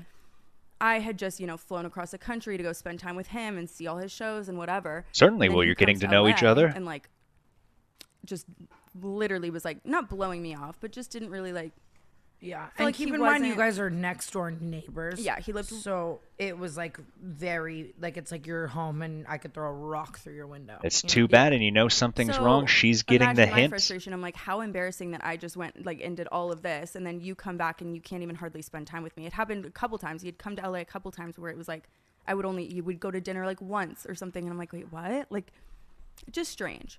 So we went to the show at the Laugh Factory that night. You saw him. We, he came, said hi, whatever, and he's like, okay, babe, like I'll see you after the show. I'm so happy. You're Babe. doing this. I can express to you the I serotonin. listen. I'm. You know what? Whatever. I'm so proud of you. He tells me like, okay, like I'll see you after the show. I'll be over as soon as I'm done. Whatever.